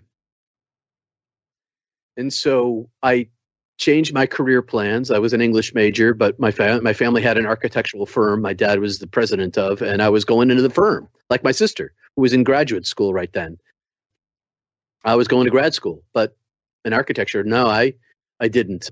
I escaped to the monastery.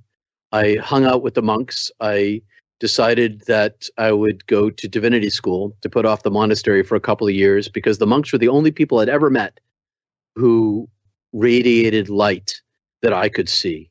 And I saw that the first time at the monastery. when my religion teacher in my last year of, of uh, UMass took us on retreat, and I was in front of Theophane Boyd with my class on a zazen retreat for the weekend of silence, and I could see his radiance. I could I could see it, and I uh, it was like it was a first experience for me of seeing the light of God inside a human being be visible to me in such a way that it was perceivable with my eyes. And so I adopted him against his will as my spiritual director, kind of forced myself on him for the next 15 or 20 years. Uh, he was eventually very accepting, but, but you know, I'm just some guy coming in from the outside. I went to divinity school instead to study mysticism, which wasn't taught at Yale. But I got into Yale and I talked the dean of admissions into creating a three year independent study for me and utilizing university resources and bringing in other professors uh, and doing independent study, I studied the history of Western mysticism in order to create a conceptual context, a containment unit for what had happened to me to explore it. Because I, I realized that I felt alone. I felt like in this time period, there was no internet. I, I didn't know about near death experience. I, I didn't even know the name of it. There were no books out there for me. But I knew that having read enough that there were mystics and that there were mystical geniuses throughout history who'd had divine transportive and unitive experiences that I could learn from and maybe find a way to understand what had happened to me and go from there. One thing I heard you say in several interviews was that after your near death experience, the world seemed flat, insipid, uh, lifeless, yeah. dead. And here you were in this beautiful place in the Canadian Rockies, but everything just looked like two dimensional, as if black and white, drab compared to the heavenly experience you had just had. And yes. I, I, have, I thought about that, and maybe you would like to say something about that before I say anything more. Sure. That very first morning, when I was hitchhiking back, I was in this incredibly beautiful place. It was at sunup, and it was clouds all you know, a million colors, uh, and I felt crude. I felt like two dimensional, like you described. Like this place here is flat and broken and less than, and and not by mere percentage points, by cosmological factors, like that kind of measurement. It's so reduced here and so cartoon like. I felt like, I feel like I'm inside a biological machine where I am outside looking in and having two perspectives at once. I know that I'm not this thing, and yet I'm stuck inside this thing that is. Let me explain it this way. The first time we had pizza in Calgary, we went into this place, and the, I was like, "This is so broken. It's so ugly." And I had to, I had to take this pizza I had to put it in this and machinate it and swallow it in order to. It was like it was disgusting to me.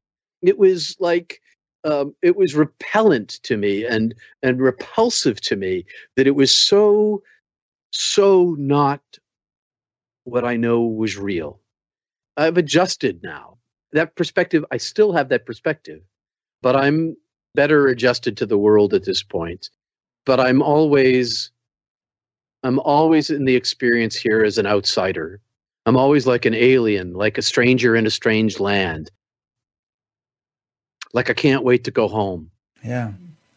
That experience reminded me of a verse in the Mundaka Upanishad, which reads um, Two birds living together, each the friend of the other, perch upon the same tree. Of these two, one eats the sweet fruit of the tree, but the other simply looks on without eating.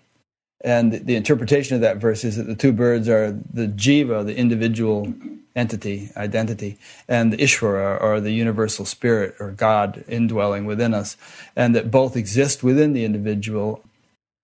People often speak of the um, experience of witnessing, in which they feel that they're in, they're engaged in the world, but they're not. You know, there's they're doing stuff, but they're not.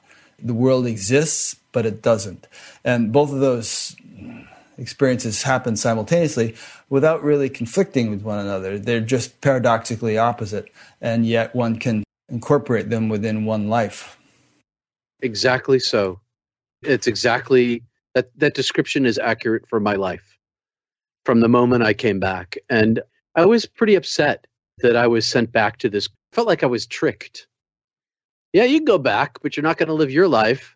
I'm like, and uh, but really, I, I, I come to the conclusion through decades of reflection that I was youthfully angry at at God for letting me make my own choice, and, and that uh, and that I chose to come back to this crude place and and live this life of. It's a dual. I live in a duality. I live I live in two places at once. I see from the outside. I see from the inside. And here, any emotional experience that I have here, joy, love, beauty, anger, pain, it's so well, there was no anger and pain in the other side, but it's so it's at such a small level that I can't help but compare it to the oneness of being. Everything is always compared to the oneness of being. And everything here is just so much less than. But I would suggest, and you must know this, that that oneness of being or that heavenly quality can be lived in the midst of earthly experience. You know, the, the line from the Lord's Prayer, that kingdom come, thy will be done on earth as it is in heaven.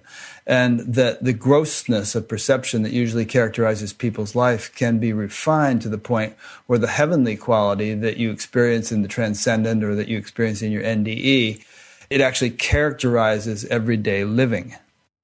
That very well may be true my experience of that is twofold. One, that I know that through long practice of prayer and meditation and yoga, that uh, and based in my near death experience and the multiple uh, mystical experiences that I've had uh, subsequent to that, that I am a carrier of divine light, that I am a channel, I'm a lens, um, and and that the that the the and I I work to make that happen to and I think that every single human being has the capacity to open a channel to the divine heaven of light here. And that the more of us that do that uh, the the more of heaven becomes present for everyone.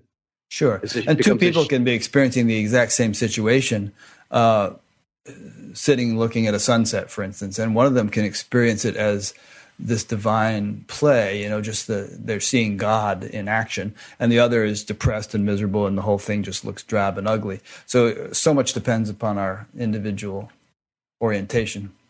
It it, it does, and uh, you don't don't misunderstand, please.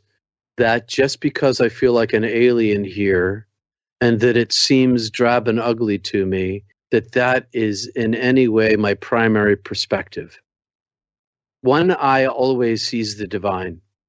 And by one eye always seeing the divine, when I look over here, everything is less than, but that doesn't mean that it's bad. It's not a negative thing, it's an experiential reduction. And I find that my interior practices of seeking the oneness inside myself give me the stability and capacities to live a more stable life in balance in this world. People say, well, don't you ever feel joy? Well, yeah, sure I do, but it's not anywhere near comparative to the other side.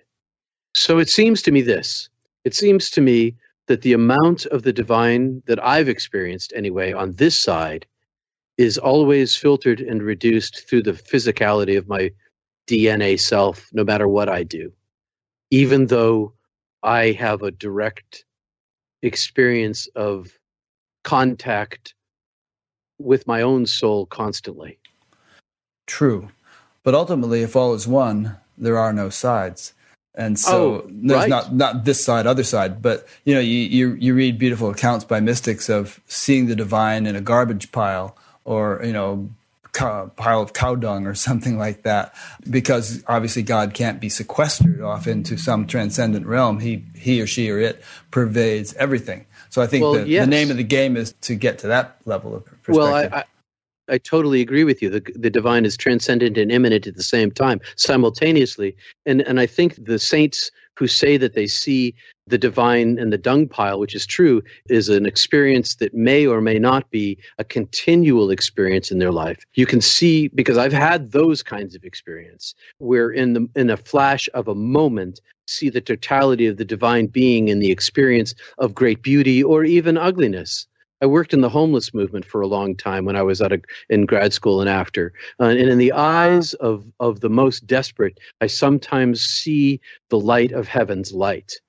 But I also know that Teresa of Calcutta, Mother Teresa, had one divine experience in her entire life that drove her actions till the day she died by serving the poor and never had another one. Whether we can live in a constant state of oneness of being where everything is beautiful in life is possible, but it's not my experience. My experience is that in individual moments of life, I can see the light of the divine in the purity of itself. And I've seen it directly in people about three years ago, this started happening because NDE is a gift that keeps on giving. And if you practice in meditation, you remain connected to it. And my goal is not only to remain connected to it, it's to deepen my experience of it, to become more of a lens through which the light can enter into the world. Not Peter, okay? Because because Peter is this false self that I saw as a false self when I was dead. It's just a thing I live in. I saw the light of from a forehead to a nose three times so far. And in seeing that light, I see the totality of the oneness of the being. I don't just see like light reflected in people's eyes or like the aura around people. In particular experiences, I see the oneness of self. And when I see that oneness of self, I see in that other person that I am no longer me and that she is no longer she and that it's God seeing God's self. It's the eye of God seeing the eye of God. And so so yes to what you're saying, but no to living that experience in a daily way. For you what so I, far? For me so far.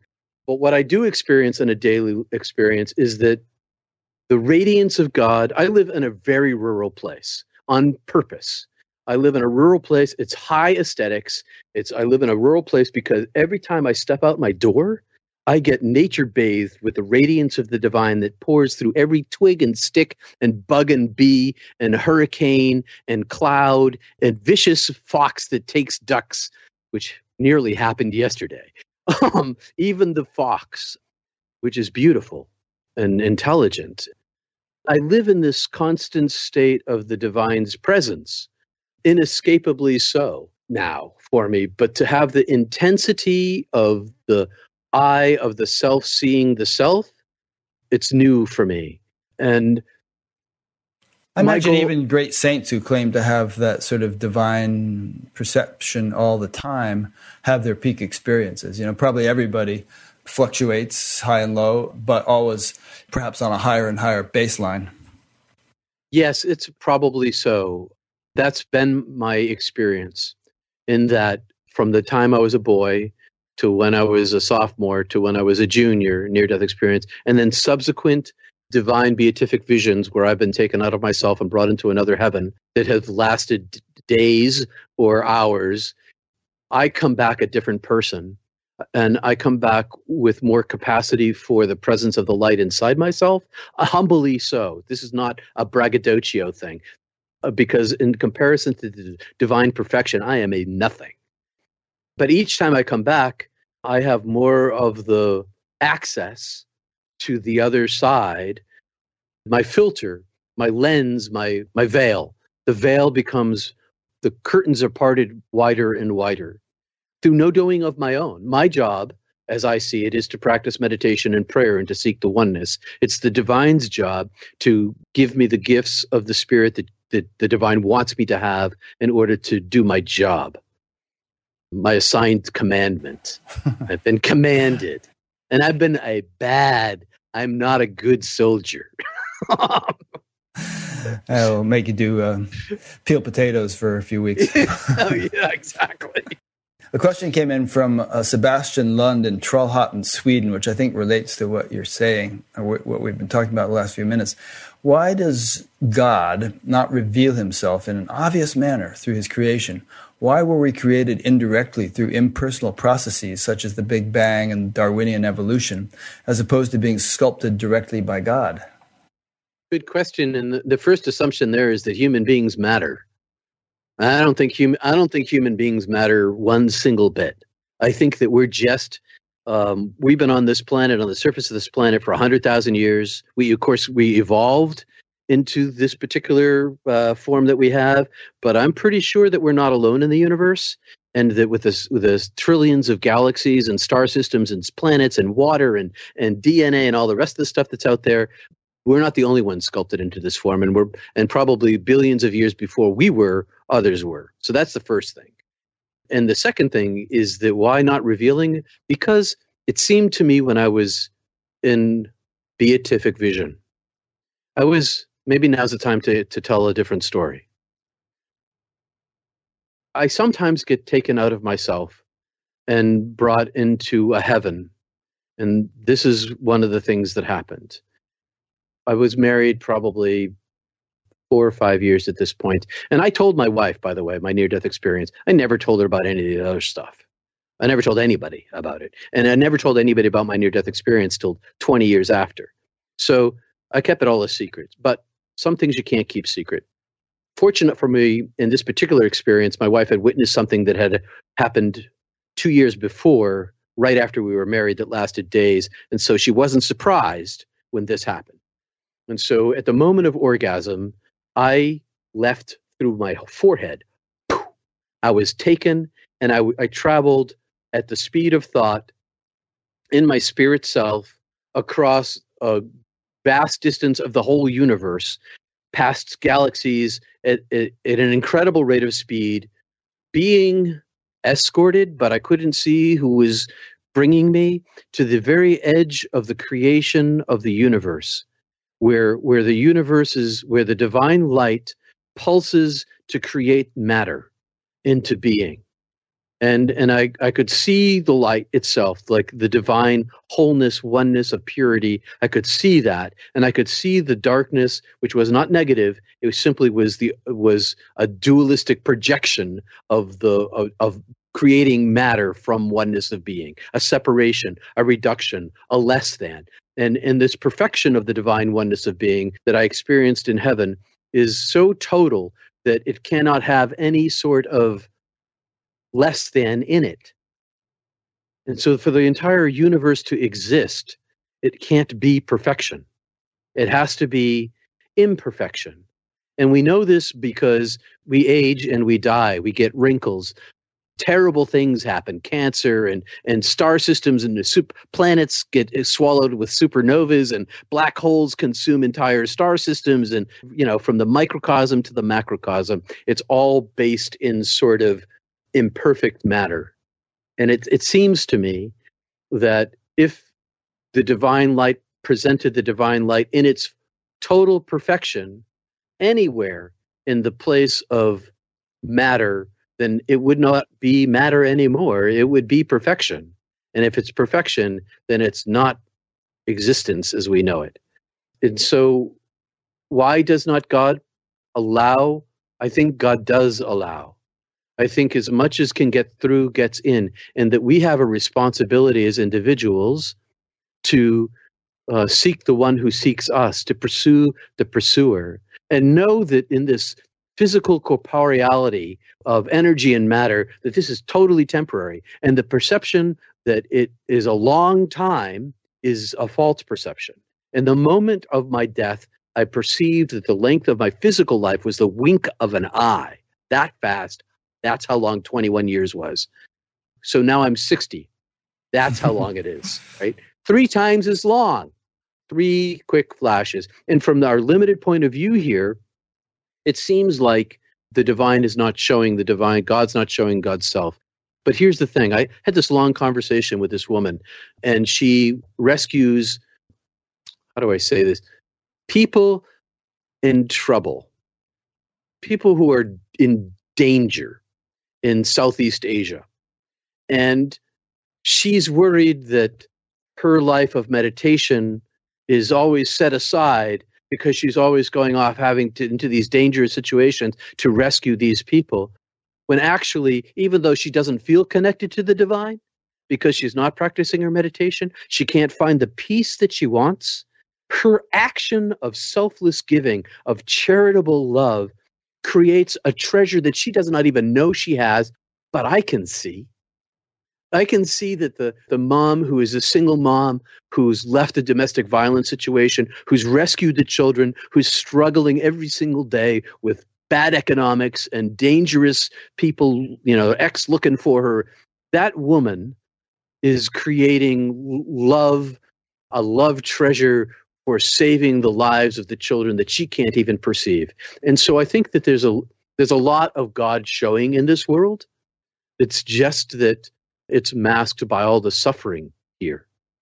And so the big takeaway for me from Jesus is first of all, maybe he was a near death experiencer. Maybe he died when he was a baby. Who knows? He talks like a near death experiencer. That's for sure. He says, Love thy neighbor as thyself, love God above all things. Love the oneness above all things. Seek heaven above all things. These two things. And, and in the epistles, it's like uh, those who know love know God, for God is love. So if you know, if you're a human being and you're an atheist like my buddy Bob, who was backpacking with me, who's still my friend, he loves his children. And that's the treasure of his life. And so even though we can't perceive the oneness as clearly here or as easily as we'd like it to be, we see that every single time we love. Every single time we give of ourselves in a selfless way for the sake of another, every time somebody loves us back, but also in the ecstasy of merging in, in sex or, or loving your grandchild or any form of love whatsoever is the presence of the divine. And so instead of calling God God or Allah, oh, maybe a better word is love. I'm in love with love. I'm beloved by the beloved. I had this rabbi buddy, um, old man, God rest his soul, uh, he told me that, that the word Adonai, which is translated in, from the Hebrew as Lord, L capital L O R D, small lowercase uh, capital. Uh, he says that really the translation is beloved. That's that's what Adonai means is beloved. And so if we language matters, but it also only because it's the way we communicate. So if every time we say I love you, we think that we're talking to God, then we're seeing the divine presence. Good. I would say, as an addendum to that, and as a response to Sebastian, that who's to say that the Big Bang and Darwinian evolution are not the hand of God? You know, maybe it's not obvious to us, but there obviously is a is a profound intelligence in orchestrating the functioning of every little molecule in creation. So, from my point of view, the divine intelligence pervades everything, including all the natural processes that science uh, tells us about. I absolutely agree. Uh, one of some near-death experiencer said, uh, "The universe seems to be made of matter, but secretly it's made of love." And it's not just our universe either. So the physicists at Smithsonian Harvard, Harvard Smithsonian, are talking about multiverse they're talking about, I mean, it's in the news this week about black holes potentially being portals, right? And so what we know of the existence of the universe or, or how things work is very little. But if we begin to see God's presence on a daily basis and inside our own lives, inside of love, um, maybe then we can begin to see it in the flower or in the in the bacterium or in the electron. Yeah, it's obviously there because if you look at any of those things closely enough, you see something marvelous taking place that is obviously not random. It's not just little billiard balls crashing into each other randomly. The whole thing would fall apart in no time if that's what, what it were. It's this evolving, intelligent expression. Even a single cell, they say, is more complex than a large city like Tokyo, and yet and it can repair itself and replicate itself, and and so on. So obviously, the divine is is functional in every little particle of creation, but if our perception is on a more crude level, we may fail to appreciate that. Which is why prayer really matters, because the more you open up the temple of your heart, the more space you make in the temple of your heart, the more you perceive the divine presence not only inside yourself but everywhere all the time. Uh, it's kind of the way it works. Yeah. And again, if God is supposed to be omnipresent, then show me where he isn't. You know, show me some hole in the universe where that divine intelligence cannot be lo- located if we look closely enough. I think one of the great things uh, that's going on right now in science, and in the United States primarily, but elsewhere in the world, is the examination of the location of consciousness. What's the origin of consciousness? Is it bio, Is it DNA biochemical? Does it originate inside my brain, or does it not? And from my perspective, I'm really glad that science is looking at that because I'm pretty sure what's going they're going to conclude. I think that they're going to conclude in the 21st century that it's actually more like a download. Consciousness exists from outside the self. And when that becomes scientifically provable, that's going to change the paradigm of how what we think about ourselves for everybody. I had a guest on named Mark Gober who wrote a book called The End to Upside Down Thinking, and the whole conversation was about that. And a simple metaphor would be like, are the Beatles actually in the radio? And if you smash the radio, did you kill the Beatles, or do you just turn on another radio and same signal, you know, which is mediated through the electromagnetic field, comes through that instrument instead of the other one? I like it. I like it. A few questions came in from guests. Let's get to these. Here's one from Michelle Romaro from Keene, New Hampshire, near you, might know you. Um, do you have an insight if what you experience and others experience in NDEs represents what happened when we die? Or do these experiences happen to those who will return rather than actually die so that they may return with this wisdom to share with others? In other words, I guess another way of asking that is is there a difference between almost dying and really dying? Maybe you go on to even further, you know, realms if you totally die as opposed to being in the sort of the, the lobby as you were and then you come back from the lobby into this life. Yeah, I mean, I guess I don't know yet because I, and if I did, I wouldn't be able to tell you because I wouldn't be here. But what I can say is that there seems to be different, uh, as we talked about early on, um, or before the show, actually, we were talking about whether there's a cultural context for the experience of the near death experience. So if I'm a Christian uh, and I see Jesus, but we know that there are Christians who see Buddha, and we know that there are uh, Buddhists who see Jesus. So maybe the cultural context doesn't apply, but maybe there is something about the that God speaks to us in the ways that we can comprehend. Maybe there's something about the place that near death experiencers go to that help them bring that back. maybe that's not I don't think it's the end game. That's for sure. My experience of the divine was I was in a place of non-being. There was no corporeality to it at all. You know, some people go to this place like Eden. I didn't go there. I went to a place where I was pure soul and so close to oneness that one more drop would have obliterated me, which leads me to the conclusion that there is more to go. In the beatific visions that I've had, I've been compelled to understand that the deeper one goes into the divine, the further the divine recedes, and the bigger it becomes. So it's like this ever deepening, ever widening, ever broadening journey within multiple levels of heaven, as it were, layer by layer. Swedenborg, Swedenborg, uh, this uh, Lutheran, he talks about he talks about um, these levels that that in each level you you think you've you've reached the highest level of heaven because it's such pure love. And then and then you die in that level and you move up to the next level and you're like oh this is it. And then you die in that level and you're like oh no this is it. That's more likely to me. Mm. like the infomercial. But wait there's more. But wait there's more. That's right. Exactly. I think that that's true. Yeah. Yeah and there are a lot of traditions which tell us that sort of thing. I mean, you hear about lo- different degrees of heaven and different lokas, they, they say in the Vedic tradition, and, and so on. Um, some of which you might return from to become a human being again, others of which, you know, when you've graduated to that level, then you don't come back to lower levels. You just hang out up there and do whatever you do. Can't wait. Yeah. Want to. Don't want to come back. right. Done coming back. Hmm. My if attitude is whatever God wills. You know, if coming back is what's best for me, or if it's how how I can best serve, great. Uh, if it's not, then fine. It's like uh, I'll just kind of go along for the ride. Well, that's what I chose to do twice. Yeah. So I I keep choosing to come back, even though I say so. The second time I died, the second time I died, had a heart attack. I live an hour from the cath lab, an hour and a half on summer traffic, and I've been praying for my own death for 30 years.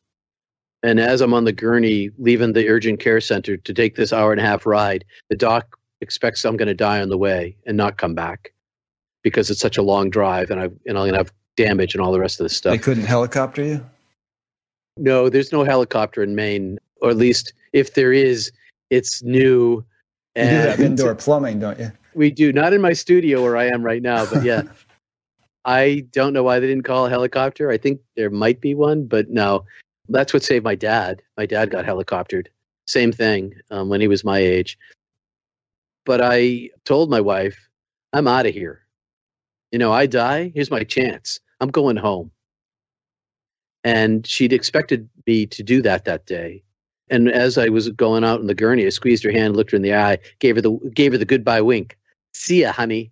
You're gonna be fine you know this is what I want. And then I chose to come back for the sake of love, for my granddaughter's sake, who had just been born in a bad situation. There's uh, domestics going on, and and I couldn't leave. I couldn't leave my daughter and my granddaughter without protection, and without uh, my granddaughter without a male figure that she could love and be loved by. And so, so even though I say I don't want to come back, and I don't really, I will, of course, because I've done so twice already that I know of, and I'll do what I have to do.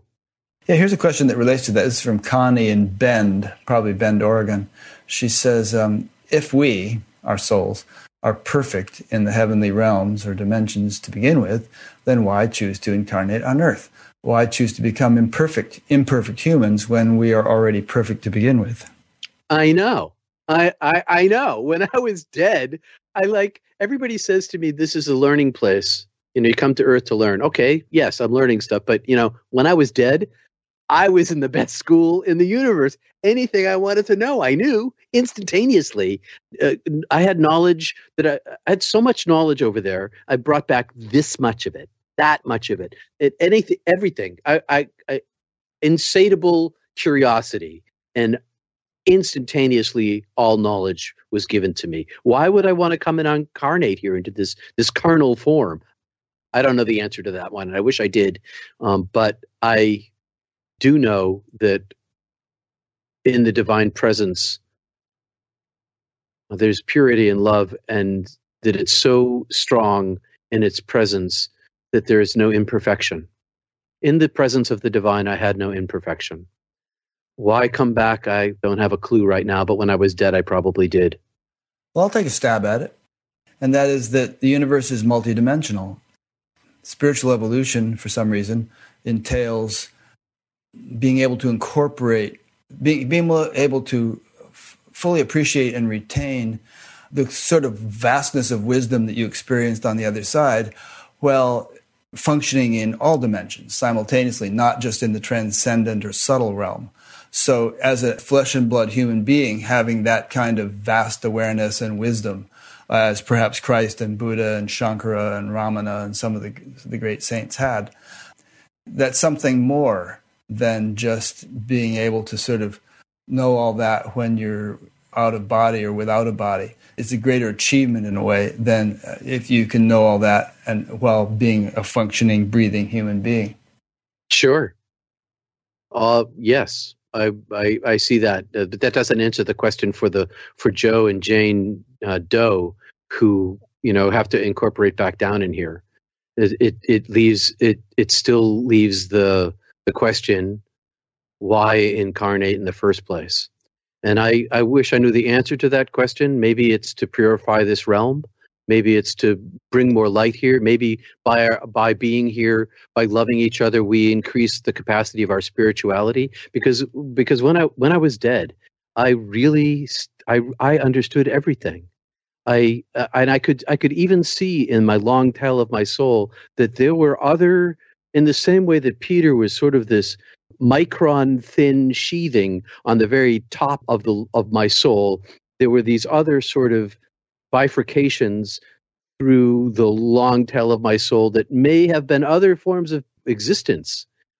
I can't see now where they led to, but they seem to be other, I don't know, want to say incarnations, but because I can't see that now very clearly, but they were definitely part of my soul. They were definitely part of my soul. And whether they were in a sequence of events, which is kind of a strange thing for me to speak about here, because uh, even though there's time here, if they existed as incarnations, they were in the place of timelessness as I was. Yeah. And so there's no sort of coming and going, there's only being. And it's an illusion, it's an illusion to think that I've come here from the heavenly perspective. But yet here I am in this world of suffering and woe, hopefully learning something or helping other people. And so so the conclusion that I've reached is this. Love really is the reason. Love is the treasure, not only for individuals, but it's for all of humanity. It's the gift we give to ourselves that doesn't belong to us in the first place. It gets poured down through us through the, uh, the storehouse of abundant love. And so it's like the divine loving the divine through us. And maybe there's some sort of magnification that occurs for all of us together. Maybe then we go up to the next level, and maybe what you say becomes true that they go through levels of heaven. But I think that ultimately there's only oneness of being, and all the rest of this is just kind of spending time. Yeah. That question about, well, why should we incarnate if we're already perfect is like you might broaden it out to ask, well, why should the universe manifest in the first place? You know, why should God sort of sure. breathe, breathe, this whole thing into existence? Why, why not just rest in Godhead and not go through the whole rigmarole? The, the Vedic answer is lila, you know, play. It's for the sake of creative expression. Um, and presumably something is gained that's more than would be had if one were just to if the, the if the God if God were just to reside in the unmanifest state, and they they also say that this is a never-ending cycle of manifestation and then collapsing back into hmm. the absolute and then manifesting and back into the absolute, and it, you know this is all a little bit esoteric or metaphysical speculation, but it helps to give one a sense of what might be going on metaphorical. I mean, in in, in that that that's that Brahma's tongue rolling out and coming back in, and rolling yeah. out and coming back in, and, and Sometimes that's sort it's of related to breathing, the out breath, and then the in breath. Right, and may, we have expansion of the universe that we think is true, and maybe that will collapse again and become another one. You know, we to me, it's really interesting to talk about these things and to create language around them so we can begin to think about them. But utterly, they don't help me in my pursuit of the oneness, which is a direct non linguistic connection that has nothing to do with my intellectual capacities for understanding any of the mythologies of uh, the globe that are used to explain the answer the questions that we have when really the, the two things to me matter most is, is the pursuit of the oneness being wider open to letting the light through and loving as best as I'm able. I could show you my bookshelves are filled with books like this. And I've spent my whole life reading reading and reading and reading in order to create a, a help myself understand but i think ultimately what really really matters isn't the questions we can't answer that we can only speculate on it's how we pursue the oneness of love in our lives in, in practical ways and in, in, in our interior lives? Because the answer to all these questions, you will have them when you die. I had them when I was dead. I don't spend my time trying to, I don't discuss philosophy, and I'm really not interested in theology. I'm a, the, a theologian by training, and I, I'm not interested in theology. I'm interested in the divine connection. You show me, you give me a tool to help me find the oneness and, of being. I'm I'm with you. Um, if you want to talk about how many angels dance on the head of a pin, I don't really care. um, mostly because we can't answer that kind of question. Yeah, I think where you're coming from is that you are you have an empirical, pragmatic, scientific approach to spirituality, which is what I think spirituality should ultimately be all about. It doesn't do you any good to believe anything or to understand anything if it, if it can't be experientially validated it's like I, I often say, um, you know, some friend tells you some restaurant is really great, the food there is fantastic. So, you know, you could starve to death believing that. You got to go in and eat, to, you know, to verify the experience that he's talking about. And that's any, any kind of spiritual experience or state of consciousness or realm or anything else is ultimately experiential, not conceptual or belief based.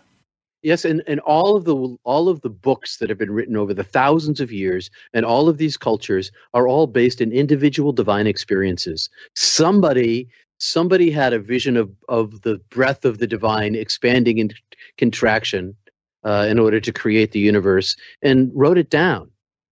But that writing came through the filter of the human. It came through the, the brain and the training and the language and the cultural context and metaphor and symbol is the are, and myth are the tools that we have to explain the unexplainable and and they're very helpful. We have there are good parts to religion. There are bad parts to religion, wars and death and and all these horrible things, but there are good parts to religion too. They create an ethic for they're supposed to create an ethic for better living, for human relationship to each other. In the Middle Ages, the reason why Jews could create continental wide commerce is because of religion, because they all followed the same ethic. Whether you met the guy in Poland who's selling you the silk, um, uh, and and uh, and you live in London, it didn't really matter if you ever met this guy because you knew that this person had the same ethic as you. You could trust this person. So there's there's practical applications also in, in tool sets of prayer, but but ultimately ultimately it's about the divine individual experience and the pursuit of that. And there are adepts. There are people who are talented at this and people who aren't. But that doesn't mean that your experience of the divine is any less. It just means you can't feel it. This this whole notion that we have to you have to feel God, that's very based in your physical body. A feeling is I feel a warmth. Okay, that's true. I feel peace. That's true. I felt those things. But that's not the divine. That's a feeling of the divine. That's always a step away. Access to the divine experience can be had by anyone, I think, who pursues a life of prayer. Yeah, prayer or its equivalents of various Yeah. sorts, various spiritual Yeah, right. practices. I, I mean, what it might Yeah, boil down sure. to ultimately is if, if this stuff, and we're speaking to the choir here because everyone watching this show probably already or, is oriented this way. But if this stuff interests you, keep your attention on it. Do whatever you can to you know, listening, reading, meditating, and the more you have your attention on it, the stronger it will grow in your life. I want to make sure that uh, the audience understands that even though I, I don't think that the questions I don't think that the questions are answerable, I still read the books. I still read the books because they've put stuff in my head that help me understand my own experience. They give me frameworks to understand how God speaks to me. And when I when I mention prayer, that's a very loose term. Uh, that has to do with anybody who's practicing some sort of single-mindedness in pursuit of the divine in any form. Yeah. Okay. Well, you're fun to talk to. I could go on all day doing this. we, we have for a good chunk of it, but we should probably wrap it up. So, what would you like to say in closing? Actually, the things you've been saying the last five minutes are great closing remarks, but is there anything you want to just say in a nutshell that would bring us to a close? Yes. The nutshell is love really matters. If there's any in-made access to the divine and all of humanity, or even between humanity and animals, dogs and cats and pigs and chickens, it's love. Long before religion was a factor in human existence, love was present. Love is innate to the human being. We're built that way. It's part of our survival. It's the way we pass on our genes. It's the way we create community. But it's also the access point to the divine. So if you don't have or you can't practice meditation or you don't go to some sort of religious organization or you you you wish that you wish that you had a divine experience you are having one. Every single time you love that's where it really is. That's the center that's built in the temple of the heart. So love really matters. What you give you get to keep and take with you when you die. What you get from others you get to take with you when you die God is love. If you know love, you know God. And seek heaven first. Because if you seek heaven first, you polish your lens. And that's what meditation does. You're polishing your lens, you're polishing your lens, you're polishing your lens, you're creating a cleaner channel for the divine light to pass through you. And remember, it's not your light. You are not the oneness of being, you are part of the oneness of being. The light flows from the divine, and that becomes who you are. And, and that re- to understand that particular thing removes all ego. It's not my light you see, it's the divine light that is. Perfect. Just a couple practical points then. What do you do that people watching this in England or Florida or someplace far away could benefit from, could connect with, aside from reading your books, which I will link to on the Batgap page?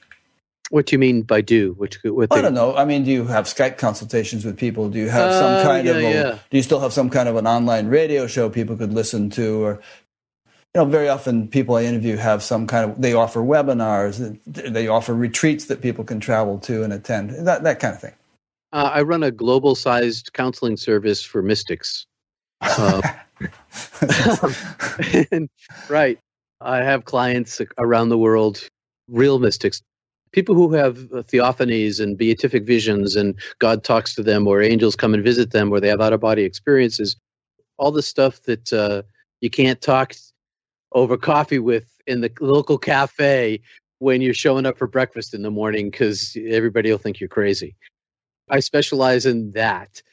Sound like a deep pool of potential Batgap guests. So I run a global counseling service. I help people reflect on their experience. I don't tell people what to think. I try to help people understand what's happened to them or what's happening to them. So I do do that. Uh, I got a YouTube channel, uh, peterpanagore.love my focus right now is on my third book, which uh, is going to be a lot about what we talked about today. I'm kind of coming out of the closet now about being a mystic. I've kept that a secret as well because, you know, that's a hard thing. Everybody here who's in the audience knows how hard that is to talk about. I'm only beginning to talk about it now because near death experience, which was really hard to talk about, is become so popular globally. There's 10 million in the United States, must be 50 millions globally because of car- science. You know, thanks to science, cardiac care, yeah, and everything else, right. bringing people back. and people like that, bringing right. people back. Yeah. Exactly. Now that this is in the forefront, near death experience is becoming more socially acceptable. I feel safer talking about mysticism and so I'm coming out with this. I'm working on I'm working on my next book about mysticism. Mysticism um, for dummies, is it? Uh, yeah, it's like uh, the commonality of yeah. how common this is. It's a lot yeah. more common than people think it is. If there's 10 million NDErs in the United States, I bet there's 20 million mystics who the angel comes to visit them or whatever the manifestation is, their spirit guide comes. There's many more people like that that I want to see break open. I want to see the cultural conversation accept not just near death experience, but to see the spiritually transformed people who've had out of body experiences are more common and that we're all part of one big club and that there's this global movement now. There's, you know, 50 million, say, on earth of near death experiencers and say 100 million spiritually transformed out of body people. We are a cultural force. Mm we're Jews and we're agnostics and we're Zoroastrians and we're Buddhists and we're everywhere. We're everybody. And now here we are in the 21st century with capacities of what we're doing. We're Skyping for crying out loud. Um, and on Facebook and in Twitter, and people are talking now.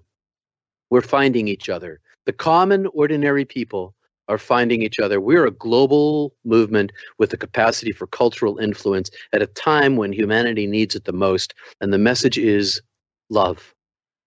That's really exciting, Peter. Um, keep me in the loop and let me know when that book is published. Aye, aye, maybe we'll, sir. Maybe we'll have another one of these conversations about that. I would like that very much. I've had a great time with you, Rick. Yeah, me too. I've really enjoyed this and and also the whole previous week listening to you and reading your book and stuff. So thanks. Peace. Let me just make a couple of quick concluding remarks. So, I've been talking with Peter Panagore, as you know. This is an ongoing series of interviews, as you know. Check out the website, batgap.com, B A T G A P. Just poke around through the menus. You can sign up to be notified of things by email, or you can sign up for the audio podcast. And uh, there's some interesting little indices of past interviews and um, some other resources if you look under the other resources menu. Uh, so just explore. It won't take you too long. You might find it interesting. And uh, thanks for listening or watching. And we'll see you for the next one. Thanks, Peter. Thanks, Rick. Thanks for having me. Talk to you later. Peace.